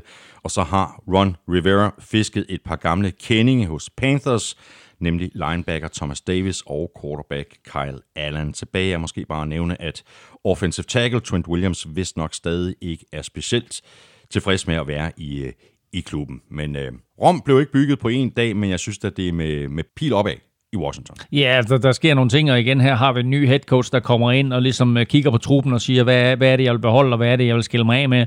Jeg har ikke givet Redskins en særlig god karakter, det er fordi, jeg ikke synes, at, at, at der er sket nok, der er ikke kommet nok nye spillere til, og så mister de Quentin Dunbar, øh, og det var, det var angiveligt noget, der, der, der, der skulle ske, mm. men, men det er selvfølgelig ærgerligt at miste en spiller med, med det talent. Øh, interessant også at se, hvad der sker på quarterback-positioner. Det, det kommer vi jo tilbage til, når vi skal snakke draft. Men altså, nu har han hed Kyle Allen med sig fra Carolina, som jo startede en helt lille kampe sidste år for Ron Rivera i Carolina. Nu er han hævet med ind. Skal han så være backup, eller skal han lægge pres på Dwayne Haskins, eller skal han være starter? Eller hvad gør Washington Redskins med deres pick nummer to? Vi kommer til at tale meget om, mere om det i næste uge mm. i vores draft podcast, men de har alle muligheder, og en af mulighederne, de har, er en dag at drafte en quarterback. Mm, og lave en, en Cardinals, ikke? Præcis. Ja, to år i træk. Hvordan ser du uh, NFC East 2020? Oh, jeg synes, altså, er det hele NFC så meget umuligt? Uh, altså, når vi kommer til NFC North, der vil jeg sige, der er der en sikker vinder. Mm. Men altså, de tre andre divisioner, der kan der godt være super meget i tvivl. Og jeg, har, det, jeg, har bare og, lavet, jeg har bare lavet en repeat. Har du det? Ja. Så hvad hedder den? Eagles, Cowboys, Giants, Redskins. Var det sådan, det sluttede? Ja, var det ikke det? Jo, det er da meget muligt. Men altså, jamen altså... jamen, jeg, altså den, Ej, men, jeg, har, jeg, har, jeg har Redskins nederst. Og de tre andre er jeg så meget i tvivl om. Jeg kan godt se Giants vinde den her division. Nej, det kan jeg ikke. Jo, jeg kan godt se dem vinde den her division. Philadelphia er et meget, meget... Det var et meget, meget talentfuldt mandskab, som har mistet for meget, for hurtigt, til at de bør være favoritter fortsat. Mm. Cowboys gjorde det, der skulle til. De bevarede deres magiske trio med, med Amari Cooper og Dak Prescott og Ezekiel Elliott. Men halter på forsvaret, om end de selvfølgelig har lavet nogle tiltag. Øh, og øh, altså, de tre der, Cowboys, Philly Giants, jeg vil sige, du, du kan kaste dem op i luften, mm. og så, så se, hvad der kommer først ned. Øhm, det er godt. Hvad, hvad kommer først ned, hvis øhm, du, kom, du... Du skal vælge nu. Mit bud, det er Eagles, Cowboys, Giants, Redskins. Ja, jeg har Cowboys, Philly, Giants, Redskins. Nå, så, okay. Så vi bytter, vi bytter om på de to øverste. Ja, ja, okay. Men altså, altså jeg er ikke, jeg er ikke, jeg, altså, den, den division er svær at ja. sige noget klogt om, også fordi jeg synes, at talentniveauet generelt er faldet i divisionen. Mm. Så hopper vi i øh, NFC North, og vi begynder med et overordnet spørgsmål fra Jesper Revsbæk, uh, og vi skal ikke gå i alt, altså alt for meget i, i detaljer med, med de enkelte hold, fordi dem, dem kommer mm. vi jo mm. til. Men uh, Jesper han skriver sådan her, NFC North var stærk sidste år, men er mindst tre af holdene ikke allerede blevet svækket væsentligt eller lavet mærkelige handler? Og så skriver han så, Lions, Bears og Vikings. Uh, Vikings er i hvert fald blevet svækket. Uh, de har mistet jo mere eller mindre halvdelen af deres forsvar, uh, så de er i hvert fald svækket. Jeg ved ikke nødvendigvis, om, om Lions er svækket, og jeg ved heller ikke nødvendigvis, om Bears er svækket. Uh, de var ikke specielt gode, nogen af dem sidste år. Så uh, uh, det er klart, at, at, at, at Lions de mister big play Slay, men de får så Desmond Trufant ind. Mm. Uh, men nu skriver Jesper jo også mærkelige handler, og der tænker han måske på Nick Foles for eksempel. Jo, men svækker det dem? Altså, det svækker dem jo ikke. Nej. Altså faktisk, faktisk kan det være, at det dem stærkere. Det, det, det, det, det kan sagtens være. ja, det er godt. Så lad os, så lad os tage holdene et efter et. Vi, vi lægger ud med Packers. De øh, vandt jo divisionen sidste år, og de er mere eller mindre vendt tilbage til de gamle dyder. I modsætning til øh, sidste år, der har de nemlig ikke været så aktive her i free agency. Jeg troede at de ville være mere offensive i forhold til at give øh, Aaron Rodgers flere våben. Tight end Mercedes Lewis har fået en etårig aftale. Samtidig har de så sagt farvel og tak til Jimmy Graham, der er signet med divisionsrivalerne fra Bears. Altså wide receiver Geronimo Allison er også fortid i klubben. Han er nu hos øh, Lions. Offensive tackle Rick Wagner er kommet til fra Lions. Til gengæld så er right tackle Brian Bulaga smuttet den anden vej ud af døren. Og det er de to linebackers, Blake Martinez og Kyler Fackrell også. De har begge skrevet under med Giants. Linebacker Christian Kirksey er kommet til for Browns. Han har fået en toårig aftale. Står den på øh, wide receiver i draften? Det tror jeg helt sikkert. Nu fik han ikke noget at lege med sidste år, øh, Aaron Rodgers, så øh, må ikke, at øh, han har været oppe og banke på kontoret, hvad hedder det, direktørens kontor, og, så sagt, jeg snakker for røvl her, må ikke han har været oppe og banke på direk, direk, direktørens dør til kontoret.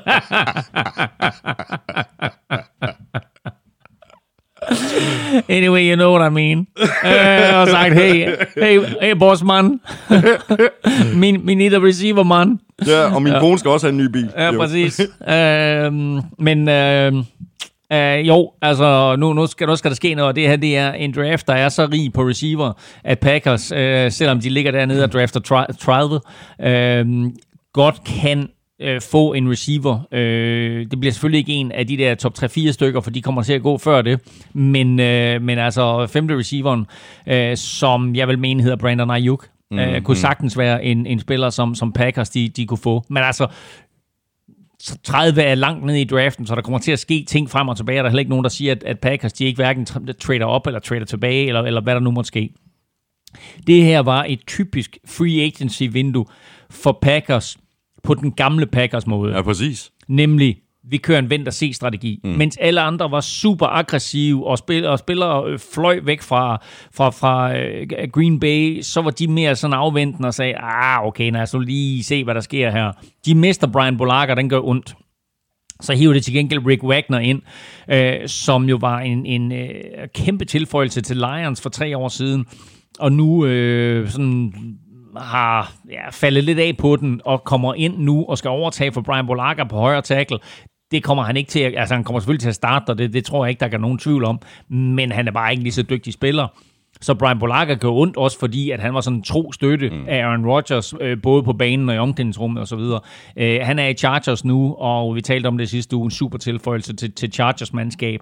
Men ellers så var det her Packers mandskab, som lavede meget, meget lidt øh, her under free agency, og tage betragtning af, at øh, vi har en draft nu her, der kommer op, hvor de ligger lidt lavt, så er det her et spørgsmål om også, at, at Packers går ind, får valgt de spillere, som de nu kan, får opgraderet truppen på den måde, og så så snart draften overstået, så går de ud og kigger, mm. hvad er der tilbage ja. af spillere, som vi kunne hente ind. Altså, hvad med en Jason Peters for eksempel? Hmm, for eksempel. Og så er der jo øh, sket øh, ting og sager hos dine øh, vikinger, Hjelming. Øh, Kirk Cousins er blevet øh, forlænget. Stefan Dix er blevet traded til Bills for et hav af draft picks. Pick nummer 22 plus et 4., 5. og 6. rundevalg. Forsvaret har så mistet masser af profiler. Cornerback Trey Waynes, cornerback Mackenzie Alexander, cornerback Xavier Rhodes, defensive end Ev- Everson Griffin, defensive tackle Linville Joseph, safety Jaron Curse, safety Andrew Sandejo, så er safety Anthony Harris, han er blevet franchise tagget. Linebacker Eric Wilson har fået et second round tender, og så har defensive tackle Michael Pierce fået en treårig aftale, efter at han er kommet til fra Ravens. Øhm, jeg synes umiddelbart, det er godt for Vikings forsvar, at de i det mindste holder fast i Anthony Harris, fordi øh, udover ham, hvem er det så lige, der skal dække op nede bag? Og altså, de har, de har jo en af de bedste øh, safety-duoer i NFL med, med Harrison Smith og, og Anthony Harris, og, og de to øh, styrer selvfølgelig midten af banen, men der er jo intet tilbage på cornerback. Jo, de har en Mike Hughes, som har en, en vis skadeshistorik, øh, men ellers så røg deres tre top corners jo, øh, og safety Andrew Sandejo, øh, videre i free agency, så øh, der er ikke nogen tvivl om, at Vikings med de her to draft picks, de har i første runde, der kigger de cornerback, i hvert fald med det ene. Øh, Er det ikke meget risky simpelthen at, øh, at simpelthen køre det helt ud med badevandet i en omgang? Det er selvfølgelig det er vanvittigt risky, øh, og, øh, og, og, og det ligner slet ikke øh, Mike Zimmer, Vikings head coach, på den måde og miste alt, hvad han har af cornerbacks. Men altså Xavier Rhodes, Trey Waynes, øh, Mackenzie Alexander, alle sammen væk. Og det er klart, at, at øh, nu, skal, nu skal der ske noget, der skal noget, noget nyt blod ind.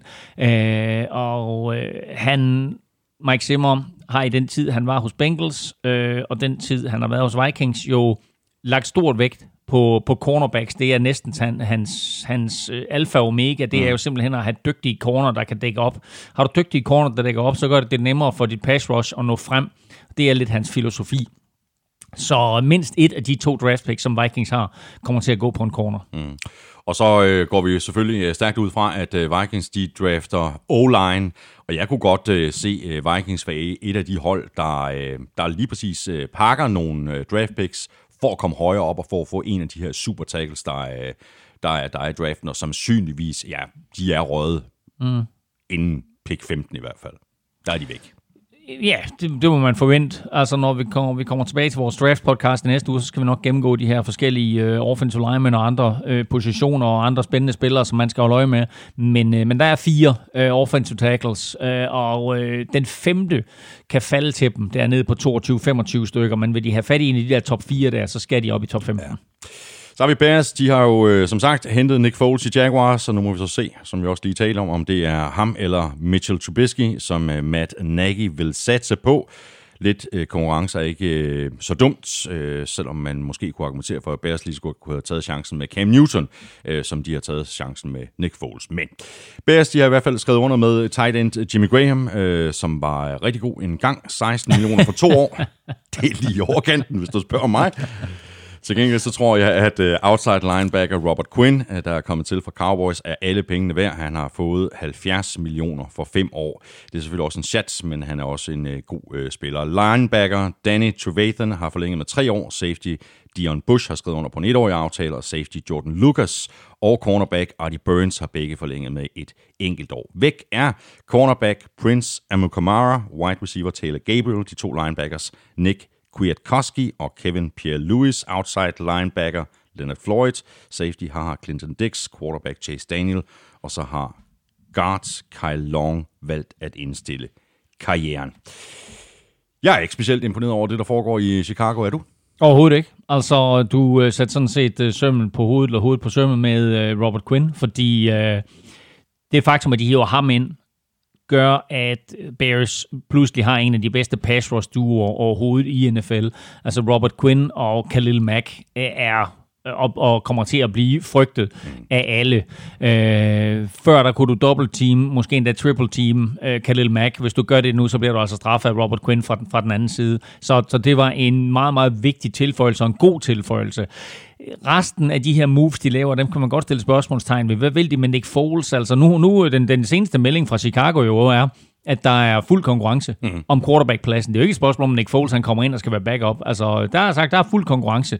Og dermed så også et vink med en vognstang til Mitchell Trubisky om, at øh, den, den her quarterback-position, det er altså ikke din øh, per definition, bare fordi du blev draftet højt. Så der, er, der er konkurrence, og øh, vi har jo, som vi har talt om mange gange også, set, at den Nick Foles kan sagtens komme ind, imponere, men i det øjeblik, du gør ham til starter over en længere periode, så er han ikke løsningen. Nick Foles er bedst i den der position, når han kommer ind og kan være backup og overtage for en, en skadet spiller, eller hvis der skal ske et eller andet. Og øh, det var også måden, at han, han blev Super Bowl champ på. Mm. Øhm, Bears kunne også godt være interesseret i en spiller som Cam Newton. Men nu har de givet Nick Foles boksen for at komme til Chicago, og så pludselig så er de ude af hele det spil. Mm. Uh, og jeg ved godt, at det er klart, at grunden til, at de hæver Nick Foles ind, er, Nick Foles kender systemet. Nick Foles kender headcoachen. Nick Foles kender quarterback-coachen. Nick Foles øh, var under Joe DeFilippo, mm. både i Philadelphia og i Jacksonville. Så på den måde, der er det nemt for ham at komme ind, og, og, og trænerstaben, der er, har på en eller anden måde haft gode oplevelser med Nick Foles. Men var der ikke andre spillere? Altså, kunne du ikke have set lige, hvad der skete i draften? Var der, var der så stor rift om Nick Foles, at de ikke kunne vente?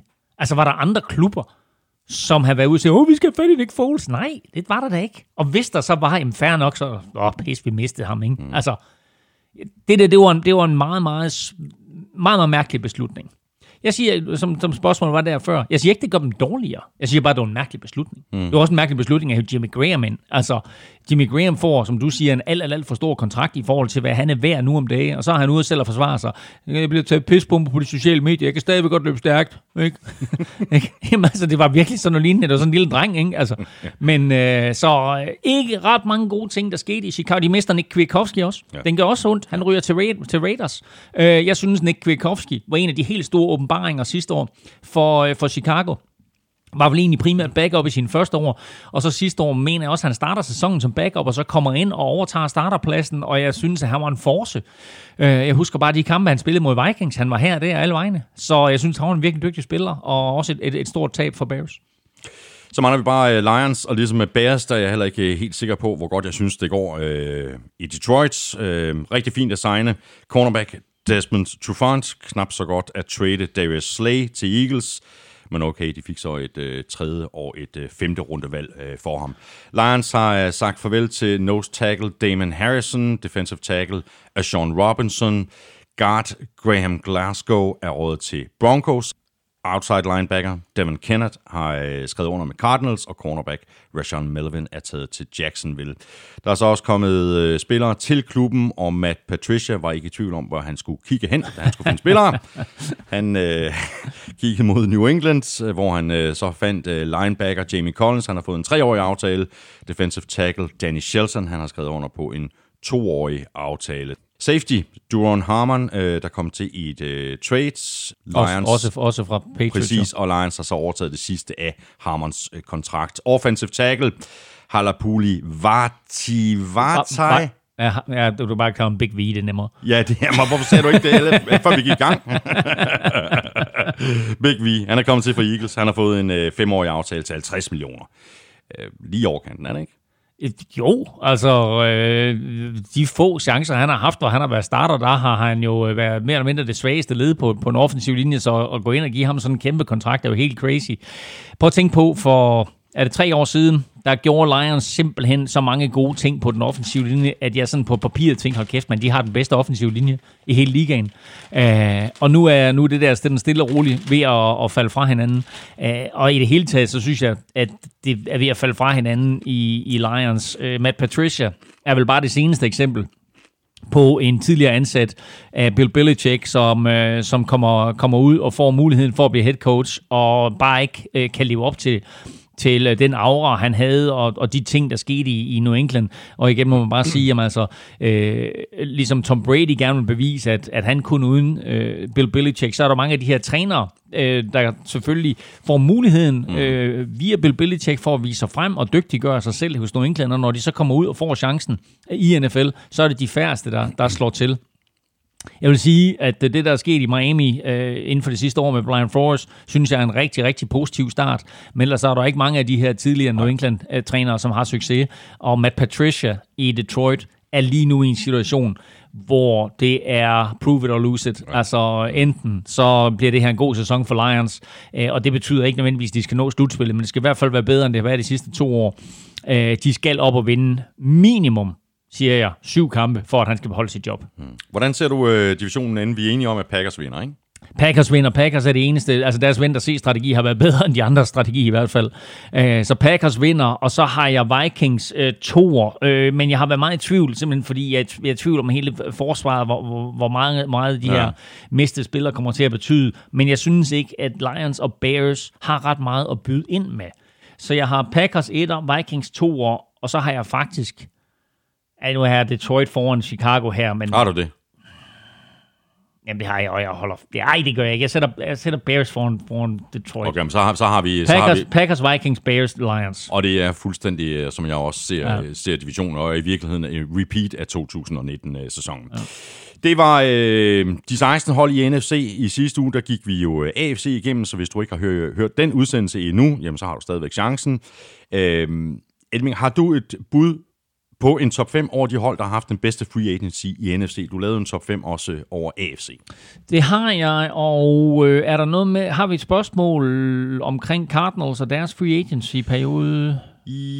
Ja, men den tænkte jeg i virkeligheden... Jamen, det kan vi da godt stille nu. Ja, fordi, øh, fordi, den, kommer, den, kommer, den kommer til at passe rigtig godt, nemlig. Okay, godt. Jamen, øh, spørgsmålet er fra øh, David Bosen. Øh, hvem mener, jeg har haft den, øh, det bedste free agency, skråstreg trades, med de røde briller på? Der mener jeg, at Cardinals har vundet den by far med deres nærmest gratis trade af en stjerne receiver som Hopkins.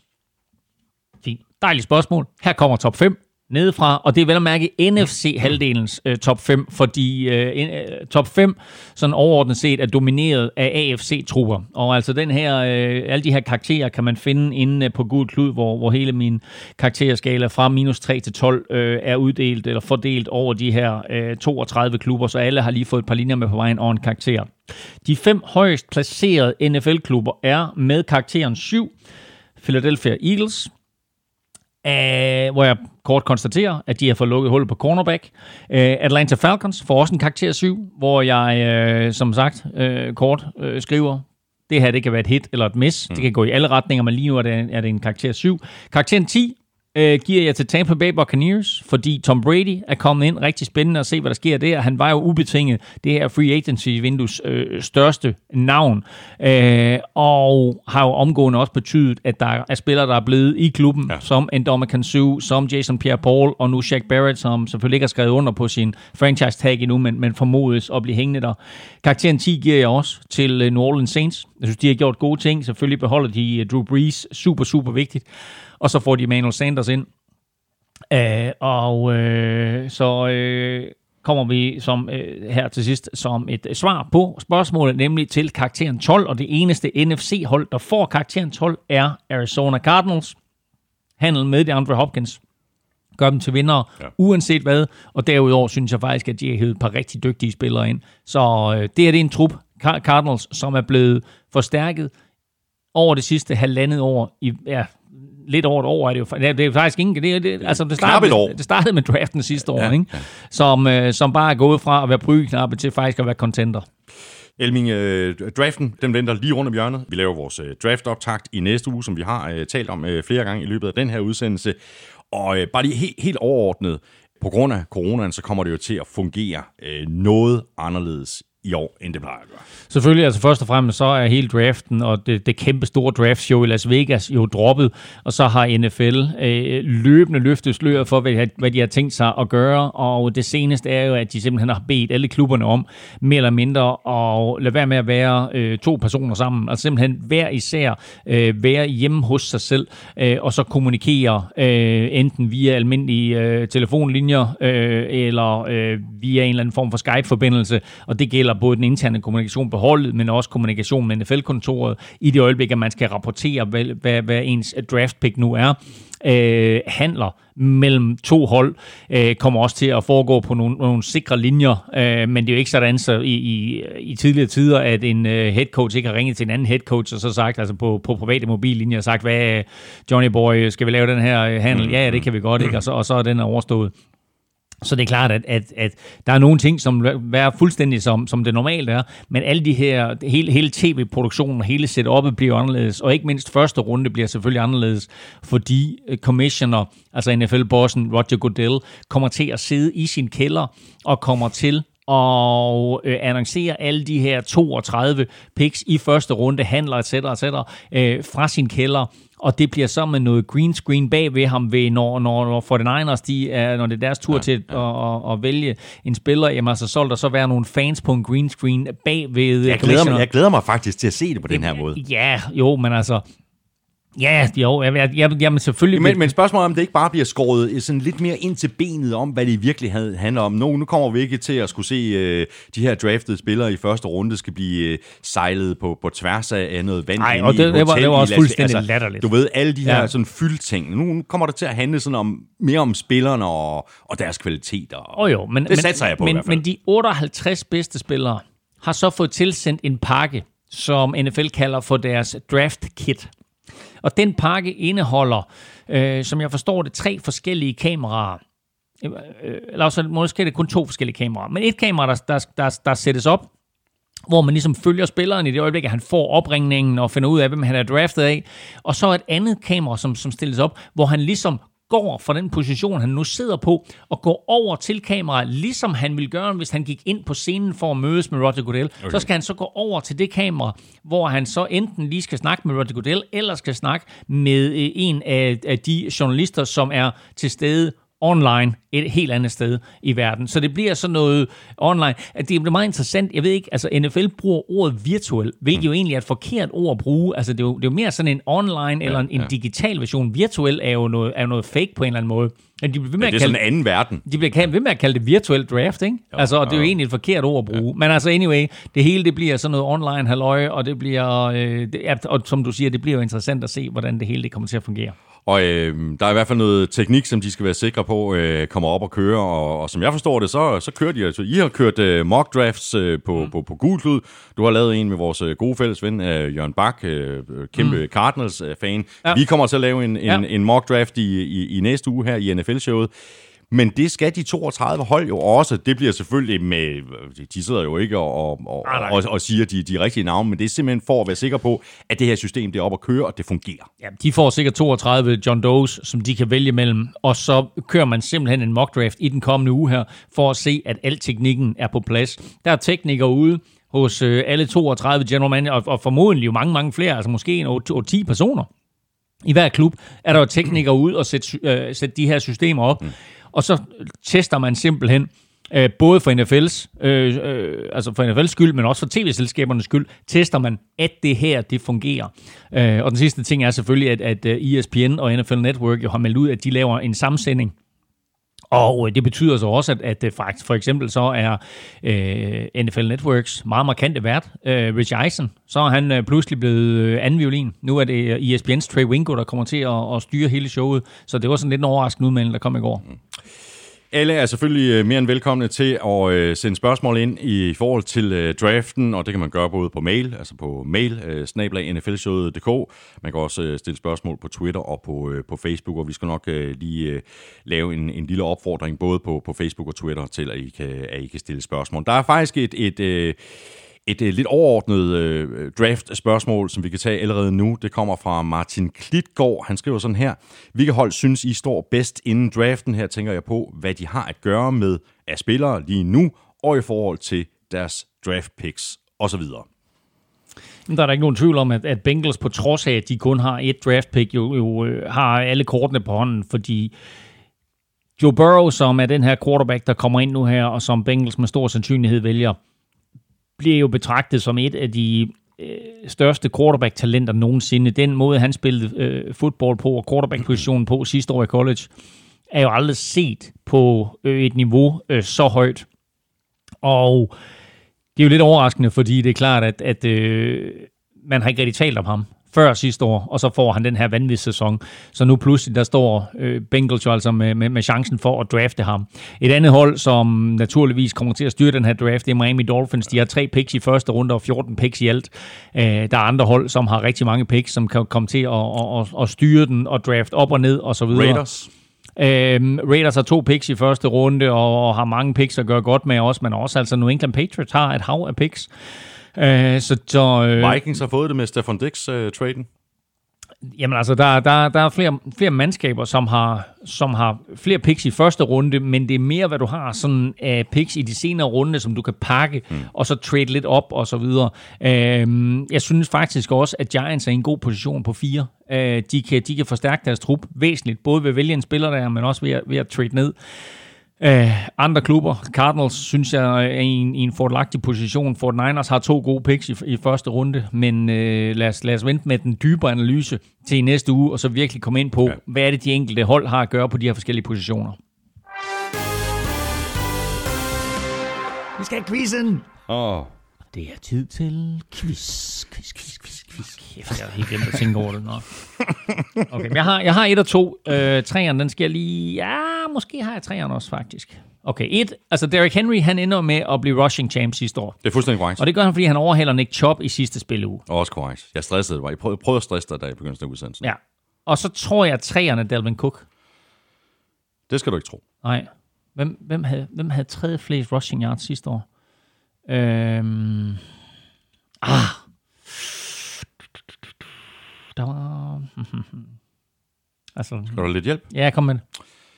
Øhm, han er blevet belønnet for sin indsats. Rigtig meget blevet belønnet for sin indsats. Ja. Christian McCaffrey. Fuldstændig korrekt. Okay.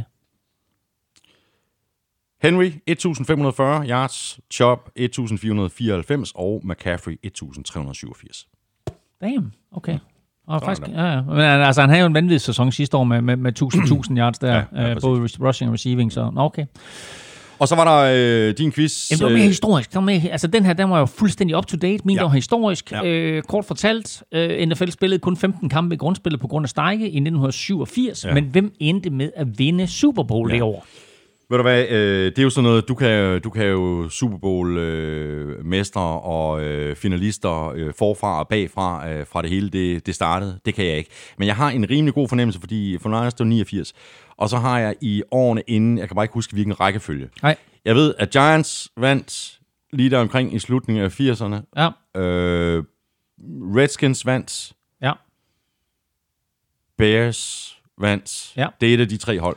det er korrekt. Øh, Nå, men så tager jeg dem fra, fra en ende. Så, ja. Ja. så siger Giants. Nej. Sæt. Ja.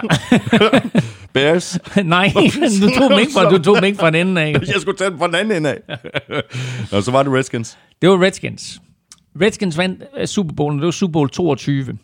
Øhm, og den eneste grund til, at jeg bringer den Super Bowl op, øh, er selvfølgelig et det her med, at, at vi kan risikere, at NFL, NFL-sæsonen ikke kommer til at indeholde 16 kampe i grundspillet, øh, og at sidste gang var den 1987. Men det år øh, vandt Redskins over Denver Broncos i Super Bowl. Det var jo et andet år, at Denver Broncos var i finalen. De spillede også imod Giants året inden i Super Bowl 21. Men det var også det år, hvor Doug Williams blev den første sorte quarterback, der vandt af en Super Bowl, og blev den første naturligvis sorte quarterback, der blev kåret til MVP.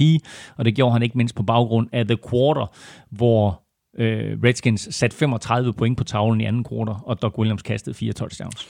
God lille historie at runde af med. Øh, tak for det, Elming. Det har været en øh, fornøjelse. Ganske som det altid er, og jeg glæder mig super meget til næste uge, når vi øh, laver vores øh, mock draft første runde, og vi kigger frem mod øh, draften. Det bliver super, super spændende. Og ikke kun at vi sidder og taler om det, men rent faktisk at se, hvad, hvilke spillere, der havner Ja, øh, og jeg, jeg hos glæder klubber. jeg, jeg, ja, præcis. Jeg glæder mig meget til vores mock draft og se, øh, hvem, hvem du har tænkt. Fordi, altså, jeg må indrømme, du var jo super skarp sidste år. Øh, der var faktisk et pick eller to, som, som jeg talte dig fra sidste år, og som, så, som, så, som, så endte med, som så endte med faktisk at være fuldstændig, fuldstændig rigtigt. Jeg tror både, du havde Jet, øh, Jets øh, valgt en safety, øh, var ikke sådan, det var? Og, og Eagles valgte en offensive kan, jeg kan lineman. ikke huske det, men der var et par spillere, som sådan du, lidt... Det kæft du ikke, altså. Så du var super skarp, så, øh, Ja, tak. så du, får, du, får, du får ingen i gåsøjne råd fra mig i år. det er stærkt. Godt. Tusind tak for i dag. Øh, tak til vores gode venner og partnere fra Tafel. Tag og støt dem, de støtter os. Og tak til dig, fordi du lyttede med. Hvis du synes om det, vi laver, så skulle du tage og give os nogle stjerner og en anmeldelse et af de steder, hvor det er muligt. For eksempel i iTunes. Der kommer rigtig mange fine anmeldelser her i løbet af den seneste uges tid. Du kan også støtte os med et øh, valgfrit beløb på tier.dk eller via det link, der ligger på nflsøde.dk. Kæmpe stor tak til de nu 488, der allerede støtter os. Du kan følge Elming på Twitter på snablag NFLming. Mig kan du følge på snablag Thomas Kvartrup. Og så kan du følge showet på både Twitter og på Facebook. Der kan du komme i kontakt med os, kommentere og stille spørgsmål, og det kan du også på mailsnablag.nflshowet.dk. Tak for i dag, og pas på dig selv. NFL-showet er produceret af Kvartrup Media, der også producerer Danmarks store podcast om dansk politik, Born on Plok, som jeg laver sammen med min fætter Henrik. Vi er tilbage på fredag efter at have holdt en lille påskeferie. Elming kører i det tunge gear med Veloropa podcast, og så er Elming og jeg ellers tilbage i næste uge med vores draft-optakt. Ha' det rigtig godt så længe. Hot out.